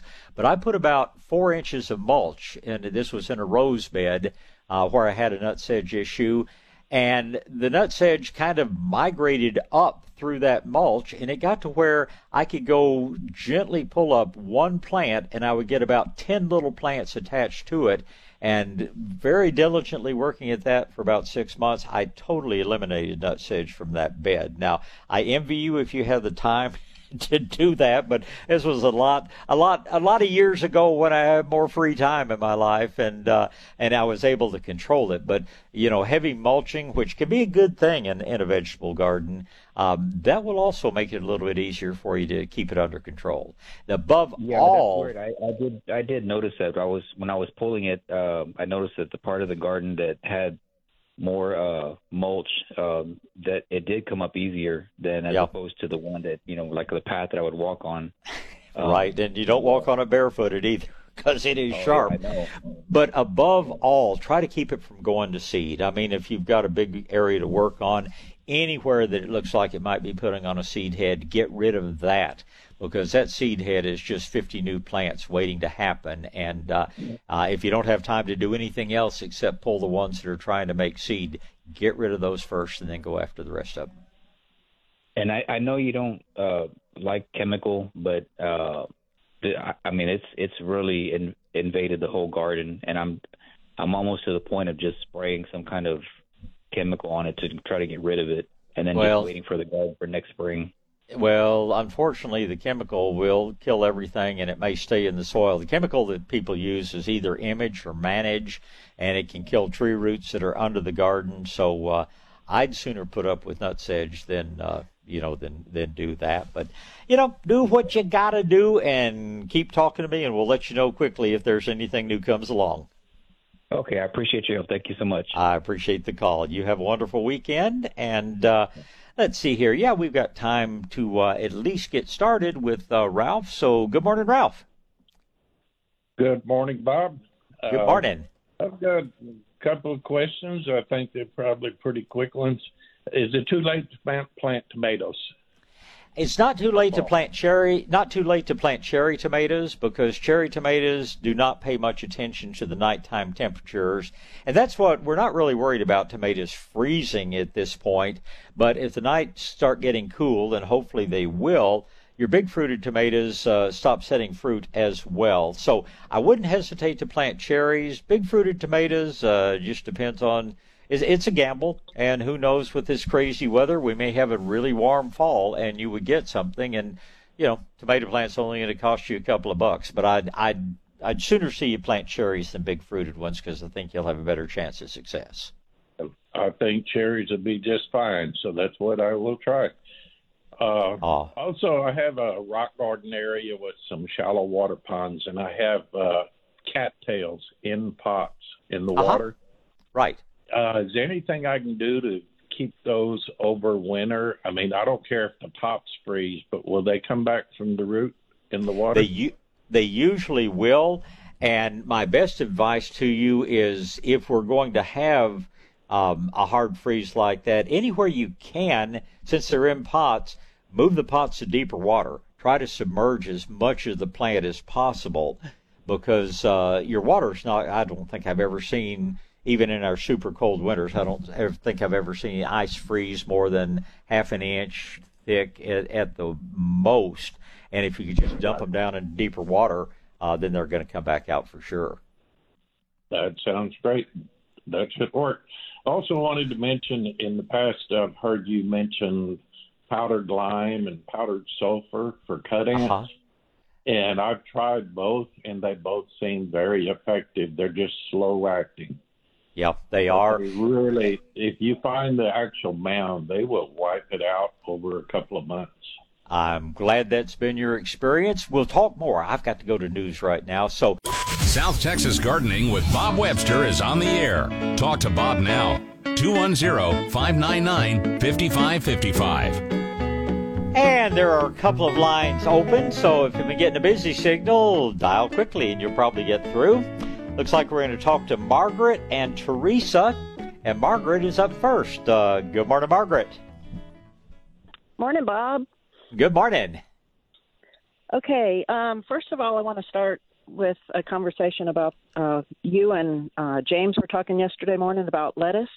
Right. Uh huh. Um, first of all, what was the one you recommended? It was red something. That... I like I like red sails is a red leaf lettuce that I have found grows extremely easily. Uh, there's also a red oak leaf lettuce. Now he was talking about uh-huh. a red butter crunch, which is more of a head uh-huh. lettuce, and I've just never uh-huh. done real well with those. But uh, uh, the red oak leaf and the red sails have both done very well in my garden with uh, okay. with sometimes minimal care that things get around my right. house.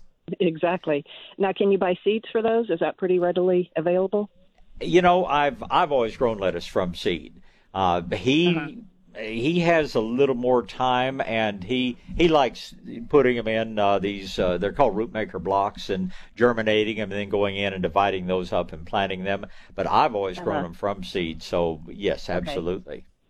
And I could find that at a reputable garden place? I would think you could find it at a reputable garden place, and of course we're very privileged to have uh, this company called David's Garden Seed, and oh, David's yeah. got like over a thousand different kinds of seed. And uh, the the thing about and you know we here at the nursery we we actually sell lettuce plants as well.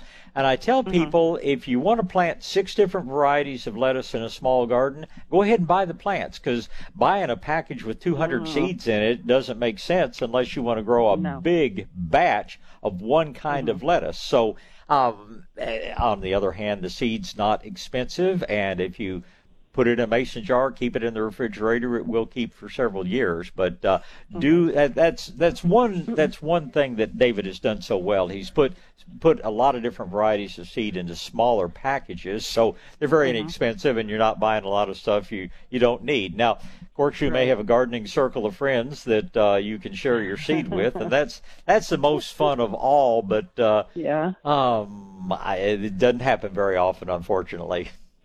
Okay. Um, and then what about protection? Because I've grown lettuces, but it seems like I got them in January, February. Um, would I have to protect them if I plant the seed and get the uh, plant up and growing now? Ah, Another another great question. When the seed first comes up, it's not very cold hardy because it hasn't had time to build up the sugar content in the sap, which is what makes it more cold hardy. So, if Okay. you were to plant it and we were to have a frost predicted two weeks later, yes, I would probably cover it. If it's up and growing actively, it normally doesn't need any protection unless we're going to get way down to the low 20s or something like that. Lettuce is pretty Okay. hardy. Now, a freeze like, you know, the freeze-a-gon of 2020. Oh, sure. Snowmageddon. yeah, Snowmageddon. Um, uh, yeah, you better have some uh, plenty of protection then, but rarely, rarely does uh, lettuce need protection. Now, the further up in the hill country you get, the more hard freezes you have. But San Antonio, most years, if you give your plants, if you plant them early enough to give them some time to harden off, you'll probably go all winter without having to protect them. Okay, very good. All right, uh, next question tomatoes.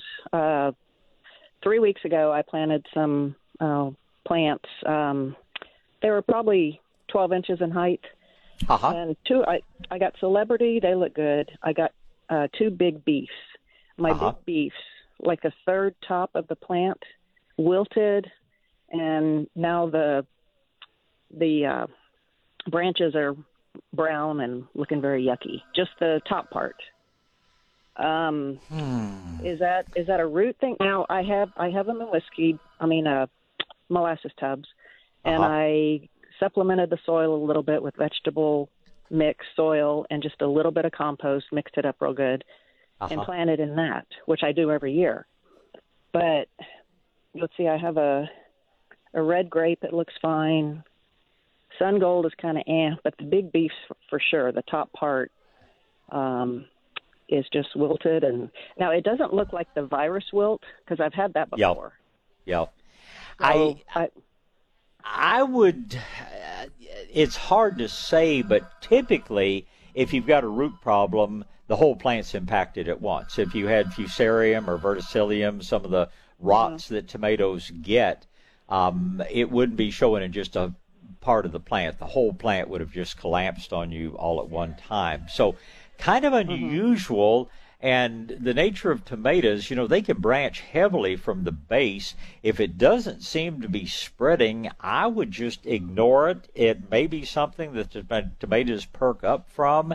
Um, a lot of times, tomatoes have come from a very, very controlled environment at the at the growers, and we stick them out in the yard, and they you know, they all of a sudden they say, "What do you mean sticking me out in this broiling sun and all these temperatures?" Yeah. And in that case, the top of the plant's going to show the symptoms while the bottom of the plant doesn't. And the plants typically recover, realize they're not going to, it's not going to get any better, and they're just going to have to tough it out. So at this point, I just you know give it the normal good care. If you want to mix up a little Super Thrive, maybe throw in a little bit of liquid Yeah. seaweed and just mist the top of those plants. Go ahead and spray everything out there. They're all going to benefit from it. But um, I, I suspect that it is more weather related. It does not sound like insect or disease related to me. and I I am real careful with my water, and I make sure that they have good drainage. That that Yeah. doesn't seem to be an issue. So I don't know, but just the top is wilted brown, and the bottom part isn't looking very healthy. It's kind of yellowing, but I uh, yeah, I, I just want to pull I, them up and plant no, fresh, but I didn't want to plant fresh if I, I have a problem with my soil.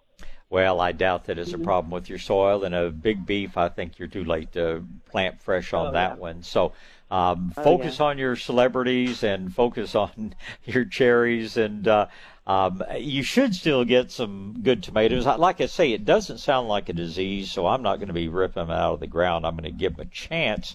But um, okay. just a little foliar spray with some Super Thrive, some Garrett juice. If there's anything that's going to bring them out of it, that will. Okay. It may just, there's no other way to put it, they may just been wimpy plants to start with. Yeah, yeah, that's what I'm afraid of. Okay, one last question. Um, Persian lime. I bought it this spring at Fanick's, and it's probably Mm-hmm. four foot tall. It did produce, or it has like eight limes on it. Good. Um, should do I need to re think about repotting that into something bigger? It's a five No. gallon container. No. No, I. Okay. uh, The only time to repot is if that plant's drying out so fast that you can't keep it adequately watered. Uh, the worst mistake that people make, and they do this with houseplants, they do it with fruit trees, they do it with a lot of different things, is they're in a big rush to repot. And most plants are actually much happier if they're root bound, especially houseplants of all Oh, sorts. yeah. Now, Oh, now, yeah. shade Mhm. trees, that's a different story. We don't want to see them get root bound because of the potential for long term root girdling. But don't Mhm. be in a rush. To me, the only two times to repot are when a plant is so top heavy that you can't keep it standing up, or when you're Mhm. gotten to where you have to water it three times a day. Other than that, you know, let it stay where it is. Persian lime, that's another one you can put in the ground if you're prepared to cover or at least wrap the trunk if it Mhm. gets real cold. And unlike the Mexican limes, which can bloom and produce any time, your Persian lime is Uh-huh. going to behave much more like other citrus. It's going to put on a crop of blooms and set fruit in the early spring, and then you're going to get your limes in the fall. So uh, it's a great thing to have in the garden. But uh, Mhm. I personally would supplement it with the Mexican lime too, just so that Oh, if yes, I yes. just happen to need some lime juice for whatever beverage I'm preparing, uh, it's a lot more fun to go out and pick your own. And there's going to be a portion of the year that your Persian lime's not going to have any juice to offer you. Yes, definitely going to play that, do that. So, okay. Well, thank you so much for your help. I appreciate it. Always a pleasure. Keep me posted on how those tomatoes do. I will. Thank you. Okay, thank you. Bye-bye. Goodbye. Ah, Don, I guess we better get a break done. I'm through with live, so run the recorded, and we'll make Teresa first and keep going. South Texas Gardening with Bob Webster. News Talk 550 KTSA and FM 1071. All right, back to gardening. It's going to be Teresa and Maria and James. Teresa is up first. Good morning, Teresa. Good morning, Bob. This is Teresa. How are you doing today? I'm doing extremely well. Good. I spoke to you maybe three weeks ago about some white bugs that had infested all my hibiscus plants. Right. You told me to get some spinosad. Well, I might have gotten spinosad and sprayed them and all, but maybe I got to them late mm-hmm. because they one of them has already died and two of them are about to. So my question is, can I still use the same pot with the same soil for future plants, hibiscus plants or any other type of plant? I would not hesitate to, but I wouldn't give up on your hibiscus because these mealy bugs, and I've seen about 10 samples of mealy bugs on both hibiscus and altheas this week. And um, they, uh, they've just been really bad. In a lot of cases, though, uh, a lot of people think they're still on there, and what they're looking is dead mealy bugs because dead mealy bugs look a lot like live mealy bugs. I would give your hibiscus some Super Thrive. I would uh, watch your watering, but I would be sure that you're not letting them get too dry. And most of the hibiscus and the altheas that I've looked at, uh, after they were sprayed a couple of times, have started to come back out again. So um, I be be real circumspect about throwing them out because they the hibiscus can look pretty bad and they can still come back out very strong. So, and uh, it's uh, again, I, I hope you got spinosad soap. It's for in my experience has been uh, a lot more effective than spinosad. But I don't know what it is with mealy bugs, especially on uh, on hibiscus. I've never seen the problems that we're seeing this summer. I'm hoping that as we get into cooler weather and back to a little bit more normal rainfall, the uh, there's a there's a fun little insect called the cryptolaemus that actually kills mealybugs. I hope our cryptolaemus will get their act together and start t- knocking them out before we even have to deal with them. But um, okay. don't don't give up on things. So use some Super Thrive. Watch your watering carefully, and even cut them back slightly if you need to. But uh, um, I, I, I think the majority of your plants are going to come back. And okay. no, I probably. Uh, and I probably would, you know, spray the surface of the soil in those pots, but I would not hesitate to reuse that soil. They don't leave uh, okay. eggs behind or anything like that. Okay, very good to know. Well, I'm glad you mentioned althea because I've got four althea trees mm-hmm. that are doing pretty good. Should I spray some uh, spinosad soap on them just in case? I would. I would. I would not okay. do it in the heat of the day. I would do it morning or evening. But okay. uh, I've seen I've seen more on altheas than I have actually on tropical hibiscus. So uh, okay. I think a little proactive uh, proactive spraying would probably be a good idea there.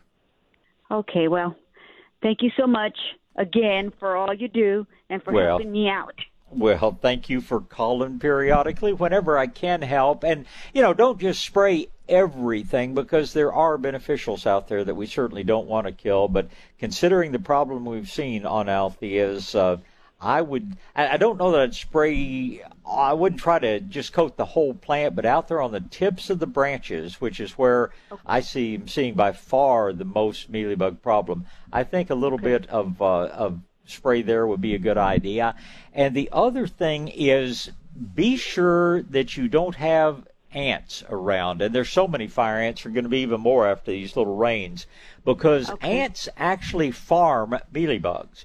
Uh, a lot of these mealybugs don't hatch on the plant. There will be an ant that takes that baby mealybug and takes it up and in effect plants it on the plant because the ant wants to go back and feed on this sugary excrement that the mealybugs leave behind. So oh, a lot of the places where I see the worst mealybug problems are where people have you know, lots of ants, especially fire ants, that are hauling the little babies around and putting them on their plants. And so, if you keep your ants under control, chances are you will always have less of a problem with mealybugs. Okay. All right. One last question. I have, well, we planted several pepper plants uh-huh. in the garden along with tomatoes, and our garden this year was just no garden. But Mine the ones too. That I do, okay, the ones that we did plant on the pots, some of them gave us peppers, and some of them didn't. Well, with all this rain we've been getting, the pepper plants are looking beautiful. Yeah. Full green, everything. Do you think we'll be getting any peppers this fall?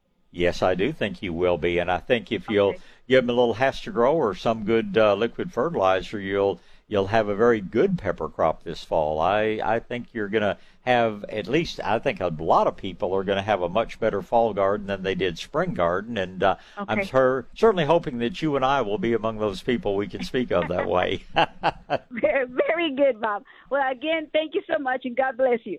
Thank you so much. You as well, Teresa. Always good to hear from you. Let's see here. Let's go and take one more phone call before we uh, before we take a break here, and that would be James. I, am sorry, that would be Maria, I believe. Uh, is that where we are? Yeah, I believe we're up to Maria. Good morning, Maria. Hi, Bob. I have Hi a there. conifol uh-huh. that is growing vigorously. It's blooming, but the blooms are green. They're not coloring up. What's the problem? Probably needs a little more sun. Part of it is the heat because many of the pigments uh, express themselves best when we have a little bit cooler temperatures. But um, in general, I, I think it's going to be combination of heat and probably they would like a little more light. The fact that they're blooming indicates that they're doing pretty well. But uh, sometimes that just that just happens in the summer when the temperatures are high. But if you give them a little bit more light, I think it will help. And I think that when our nighttime temperatures start dropping a little bit, you're going to see a lot more color in your crown of thorns. Okay, so it's not nutrient deficient in some way. No, no. It's just a lot of the the class of pigments that uh, color the flowers in a lot of different euphorbias, including crown of thorns. They are very, very much more brilliantly colored as the uh, as the nighttime temperatures drop a little bit. Now, you obviously have learned uh, you don't treat kind of crown of thorns like cacti. You treat them like a house plant. You water them thoroughly when they are dry on the surface. So you've obviously got your culture down very well. Now I think with a little patience, you're going to start benefiting from the flowers because crown of thorns, if you don't let them get too dry, they can bloom almost year round for you. Okay. Well, thank you. You are certainly welcome. Let me ask you one more thing. Is this a giant crown of thorns or is this yeah. a little more compact one? Yeah, yeah and they are they are much more prone to uh, that greenish color in the blooms, but give them a little bit uh, time, a little bit cooler weather, and like I say, keep them in real bright sunlight. You're going to get some beautiful blooms this fall. Okay, no. Thank you. You're welcome. Thank you. All right, Don, let's go ahead and run this break so that uh, we don't get behind, and we'll make James first when we come back. All right, back to gardening. It's going to be James and Nancy, and James is up first. Good morning, James. Good morning, Bob. I'm glad I got in. I've got three questions for you, if I could. I'll try to make yes, them sir. quick. Okay. Okay. This spring, this spring, like most everybody else I've heard, uh, tomatoes were pretty much a no go. Um, mine, I only had two tomatoes in the spring, an early girl and that STM 2255 or whatever it is. They both uh, in containers, like 17 gallon containers individually. Okay. Uh-huh. Um, the early girl was fine, but the uh, the other tomato, 90% or better, had um, blossom end rot on them. Right. Right. And they got the same care and the same water, so I don't think that was an issue. So uh, about a week ago, I, I picked up a celebrity. I put it in the same container. Um, I didn't add any Epsom salt. I wanted to talk to you first. And is, would you do that? And is it too oh. late once I planted it, or no. what would you recommend? No, I, it's it's absolutely uh, not too late to do that. It's never too late to do that. But the difference is. Uh, once the things are already in the in the garden, in the pot, whatever, and growing, I would do your Epsom salts in a liquid form. Put about two tablespoons, uh, two to three tablespoons of Epsom salts in a gallon of water. You let it dissolve okay. as best it will, and then just water water all your tomatoes with it. Uh, uh, you're never going to oh, overdo it. Yeah, blossom end rot is not a disease. It's when your calcium and magnesium get out of uh, balance in the soil. Then uh, that's when you get it's a physiological condition, and of course you can slice the bottom off, and the rest of the tomato is totally good. It's not not disease related or a rot or anything like that. So you just get the calcium magnesium back in balance, and the problem goes away. And uh, Epsom salts, of course, magnesium sulfate. So uh, um, that's the best way to go. Just if I was doing it before I planted, I or when I first plant, I just sprinkle it all around the soil. But in in a pot that I already know has things out of balance, I'm going to do it with a liquid because it's going to operate that much faster. Okay, what's interesting is I don't remember which pot um, I had the problem with, and then I replanted it. But okay, three tablespoons per gallon. I can't do it too frequently, is what you're saying. Oh, you only Maybe need to do it once. Or... No, you, you oh, probably only need to do it once. But do all okay, your pots, time. whether all your pots, whether you know you've had a problem or not. Okay, I'm glad I asked because I, I misinterpreted what you said. Okay, one time then, one good yeah. soaking with that. Okay, chili pequin, I got in a container. Um, I guess because of the heat, the plant looks good, but I'm having to water it twice a day. I think it's root bound. It's uh-huh. really starting to bloom now, really well. Uh, I guess because it's cooled off a little bit. I want to plant it in the ground. Would you do it this fall or wait till next spring? Oh, I plant it this fall. I'd, okay, I'd plant it. this fall. Uh, the sooner the better. Um, sooner the better. The sooner the better. I, if you can, uh, well, if we should have a really hard winter, uh, I would cover it if it gets super cold. But I have chili pekins that uh, uh, literally they're kind of all over one portion of my. I've got a small yard and a big yard. the bigger yard's a couple of acres. The smaller yard's much smaller. But in that bigger area, I've got chili pekins come up all over the place. Now, beyond my fences, the deer and the cattle tend to eat them down.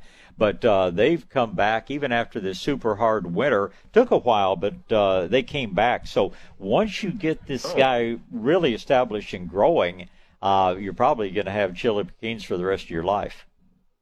Okay. So once I put it in the ground and I use um, HastaGro generally, and I got some growing green, um, just put some growing green around it, or would you wait until the um, to the springtime um, to fertilize it once I? I no, I definitely would fertilize it. I tend to think on newly planted things, uh, probably your HastaGro is faster acting.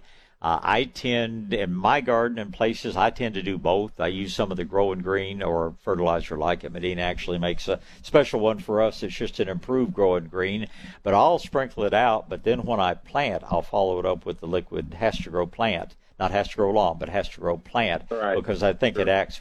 It, it's all fertilizers have to be processed by microbes in the soil, and uh, it just happens a lot faster with a liquid product than it does uh, with a granular product. Okay, one last one real quick. I got a blue plumbago also in a container, patio plant. It was on the west side. It got scorched really bad. I guess I didn't water it a day or two. Yep. It looks really bad. I almost gave up on it, but it's trying to leaf out. Um, my wife told me to cut it back. I was reluctant to do that. Um, uh, would you cut it back now, or just let it go and see what it does? Um, I I would never I would never take yeah. all the foliage off of it. Uh, you can cut it back, removing up to as much as 30% of the foliage. You can cut it back and remove about a third of the foliage, and it'll look a lot nicer, and it probably will actually stimulate new growth. But don't cut it back so frequently that you take the majority of the leaves off because that plant needs uh, at least a pretty good set of leaves just to be able to photosynthesize and continue making all the things that it's going to let it grow and ultimately bloom again for you. So I, I probably would do some cosmetic trimming. Just be sure you're not taking too high a percentage of the green off of it at any one point. Well, it hardly has any green on it at all, except for where it's trying to relief out. Yeah, it's pretty much bare. Yeah. Then then put your shears away until you get some leaves on it, and then go back in and do your tidy up. Okay. All right. Thank you. Oh, it's my pleasure. Thank you for the call and the good questions. I appreciate it, James. Uh-huh. Thank you. Bye. Uh-huh. Goodbye.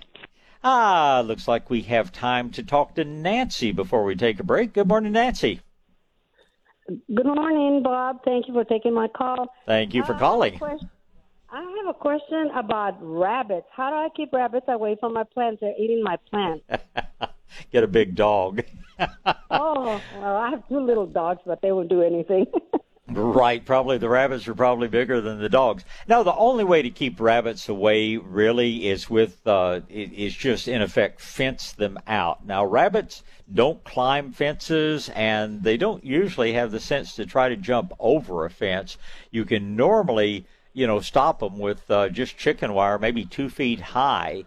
Uh, you'll have to inspect it periodically because occasionally they're smart enough to dig underneath it, but um, I'm I, I, the other option would be to get some really, really, really hot pepper juice, and there are a couple of them you can actually buy now. A friend of mine was telling me about one that. Uh, I mean, it's so hot that you just you almost you have to wear gloves and just be real careful with it. But anything with a really really hot pepper, you can spray it on the foliage of plants, and rabbits very definitely will not go after it, nor will even the deer.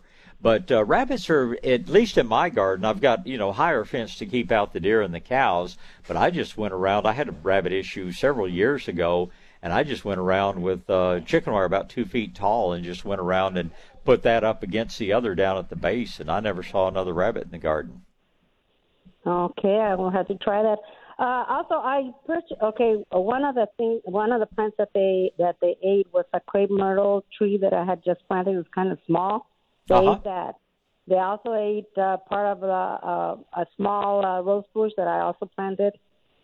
And uh, the crepe myrtle, when's a good time to plant it? Because I have another one in my backyard that have in a pot. That is perfectly beautiful, but but the one in the front they ate. But when's a good time to plant a crepe myrtle tree?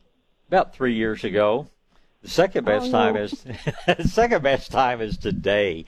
Fall is actually most all of our, our permanent landscape plants, trees and shrubs, crepe myrtles, things like that, fall is a single best time of the year to plant. So if you already have it, go ahead and plant it. If you, uh, you know, if it's something you're going to go out and buy, probably wait and do it about the first of October. But if you have it, I would, uh, I, I'd be getting it in the ground this afternoon if you can. Okay. Uh, so do I use compost or anything? Do I use anything special, you know, to make you know keep it healthy? I I don't tend to add compost to the soil. I'll put the you know same soil I took out of the hole, but then I'll put a layer of compost on top the soil. In fact, I like putting down a little bit of dry fertilizer, putting a little bit of compost on top of that. And uh, your crepe myrtle should do extremely well for you. Just remember that its roots are only as big as the container that it was growing in, so probably going to have to water it reasonably frequently at first, but uh, uh, no reason to wait. The sooner you get it planted, the sooner it gets started growing roots. Oh, good. Okay. Okay, so I will try the hot. I'll try the hot pepper juice and um, maybe the chicken wire.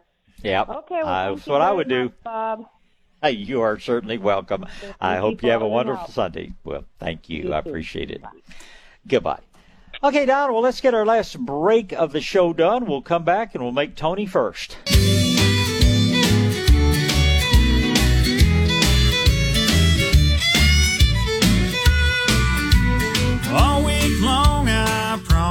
Her we'd go out on a date. I thought we'd fire the old boat up and spend the weekend out on the lake. We take the fishing poles and hit the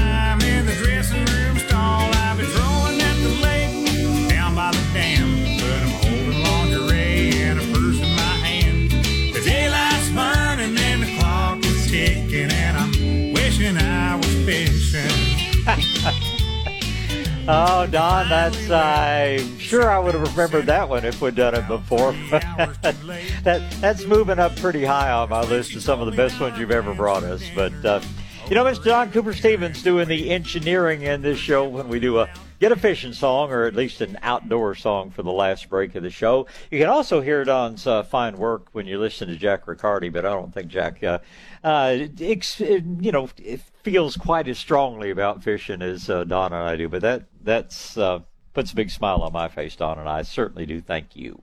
All right, uh, taking a look at the uh, lineup, it looks like it's Tony, John, and Judy. We better get started, and Tony's up first. Good morning, Tony. Hey, good morning. That was an appropriate song. I live down in Aransas Pass, so we do some fishing down here.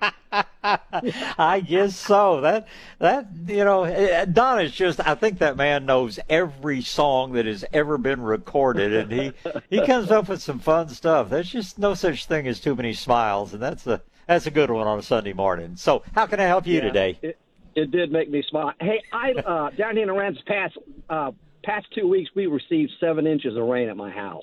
Yes, sir. And so we have mosquitoes. And two weekends ago, you were speaking with Dr. Garrett about some type of mosquito control. Well, calling about that. Yeah, um, Howard was talking about a way to, in effect, prevent as many mosquitoes, and what he does, and he lives in kind of a, a very an area with lots of bamboo, lots of thick vegetation, kind of an ideal place for mosquitoes near White Rock Lake in Dallas, and they got eight inches rain this week, so we'll we'll see how his procedure works, and uh, but he was taking uh, buckets, uh, in this case black buckets, but he was filling them with water and uh, you know putting a little bit of hay or whatever else in them to create that really nasty water that uh, mosquitoes really like. And then he was adding a little bit of uh, this bacteria we call BTI. It's usually sold as either mosquito dunks or mosquito bits. Uh, and it doesn't harm people or pets or anything else, but it's very effective in controlling mosquito larvae.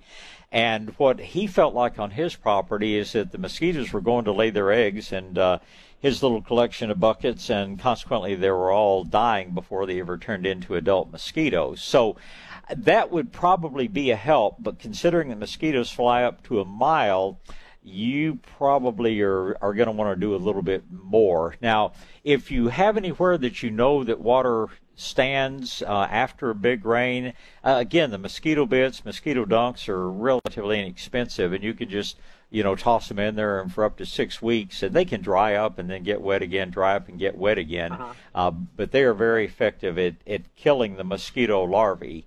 Now th- there's several things that we've found that do a pretty good job of repelling adult mosquitoes. Um, one is liquid garlic, and a good nursery will have that under the name of either garlic barrier or mosquito barrier. You spray, and it's probably going to give you at least uh, eight, ten hours of no mosquitoes. Great if you're spending an evening out or having a party or something. You can also use orange oil uh, pre-dilute, maybe a teaspoon per gallon, same way sprayed around.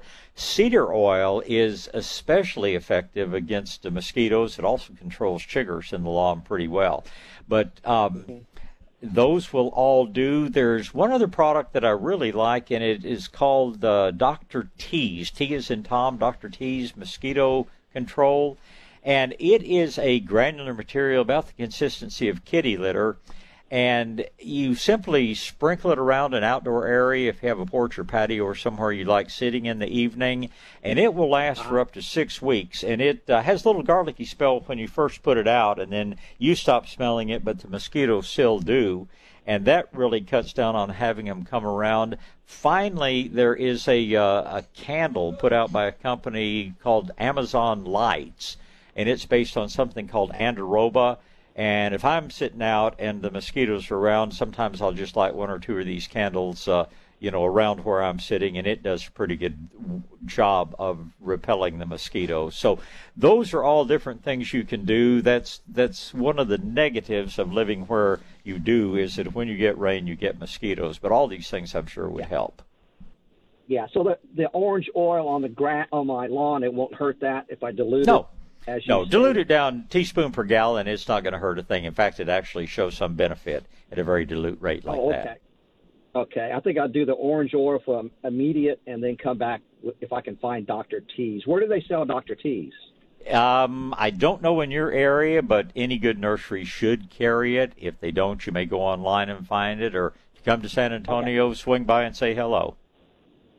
Okay, I, I was there like a week ago, but you weren't there, and um, uh, I, I, a bit disappointed, I, but I know you're not there all the time. So. Well, I, uh, Tuesdays and Thursdays I usually work at my ranch, or I might be out buying plants or whatever. But uh, uh-huh. you go out, get back out on that bay. You've got about four or five days left before the CCA Star Tournament ends, and I'd love you to be the guy that got one of those boat motor trailer packages down there. So uh, get out and enjoy. I know. I will. Thank you, Bob, so much. You're, my pleasure. Thank you, sir. Goodbye. All right, let's get John on next. Good morning, John. Good morning. Morning, sir. Hey, I have a question regarding nutsedge. I have a raised garden that has been just absolutely overtaken with the nutgrass. I have uh-huh. sprayed it vinegar and orange oil four times about every two weeks. Yeah. And it kills it initially or kills the tops of it, but within and it comes weeks, right back. Yeah, and I've even covered it with tarp, and it's coming up under the tarp. Well, and it pokes holes. It'll poke hole in the tarp. Uh, the, I guess one thing to realize that the nutsedge is not hurting your, your vegetable garden. It's we don't like it. I guess with potatoes it could cause some damage, but uh, it's not going to really harm tomatoes or peppers or squash or things like that. So uh, it's not something that you absolutely have to totally eliminate. Now, the best way that we have found, other than solarizing in the middle of the summer, and it's too late to do it this fall, but it does not like the combination of drier soil and molasses, either liquid or dry.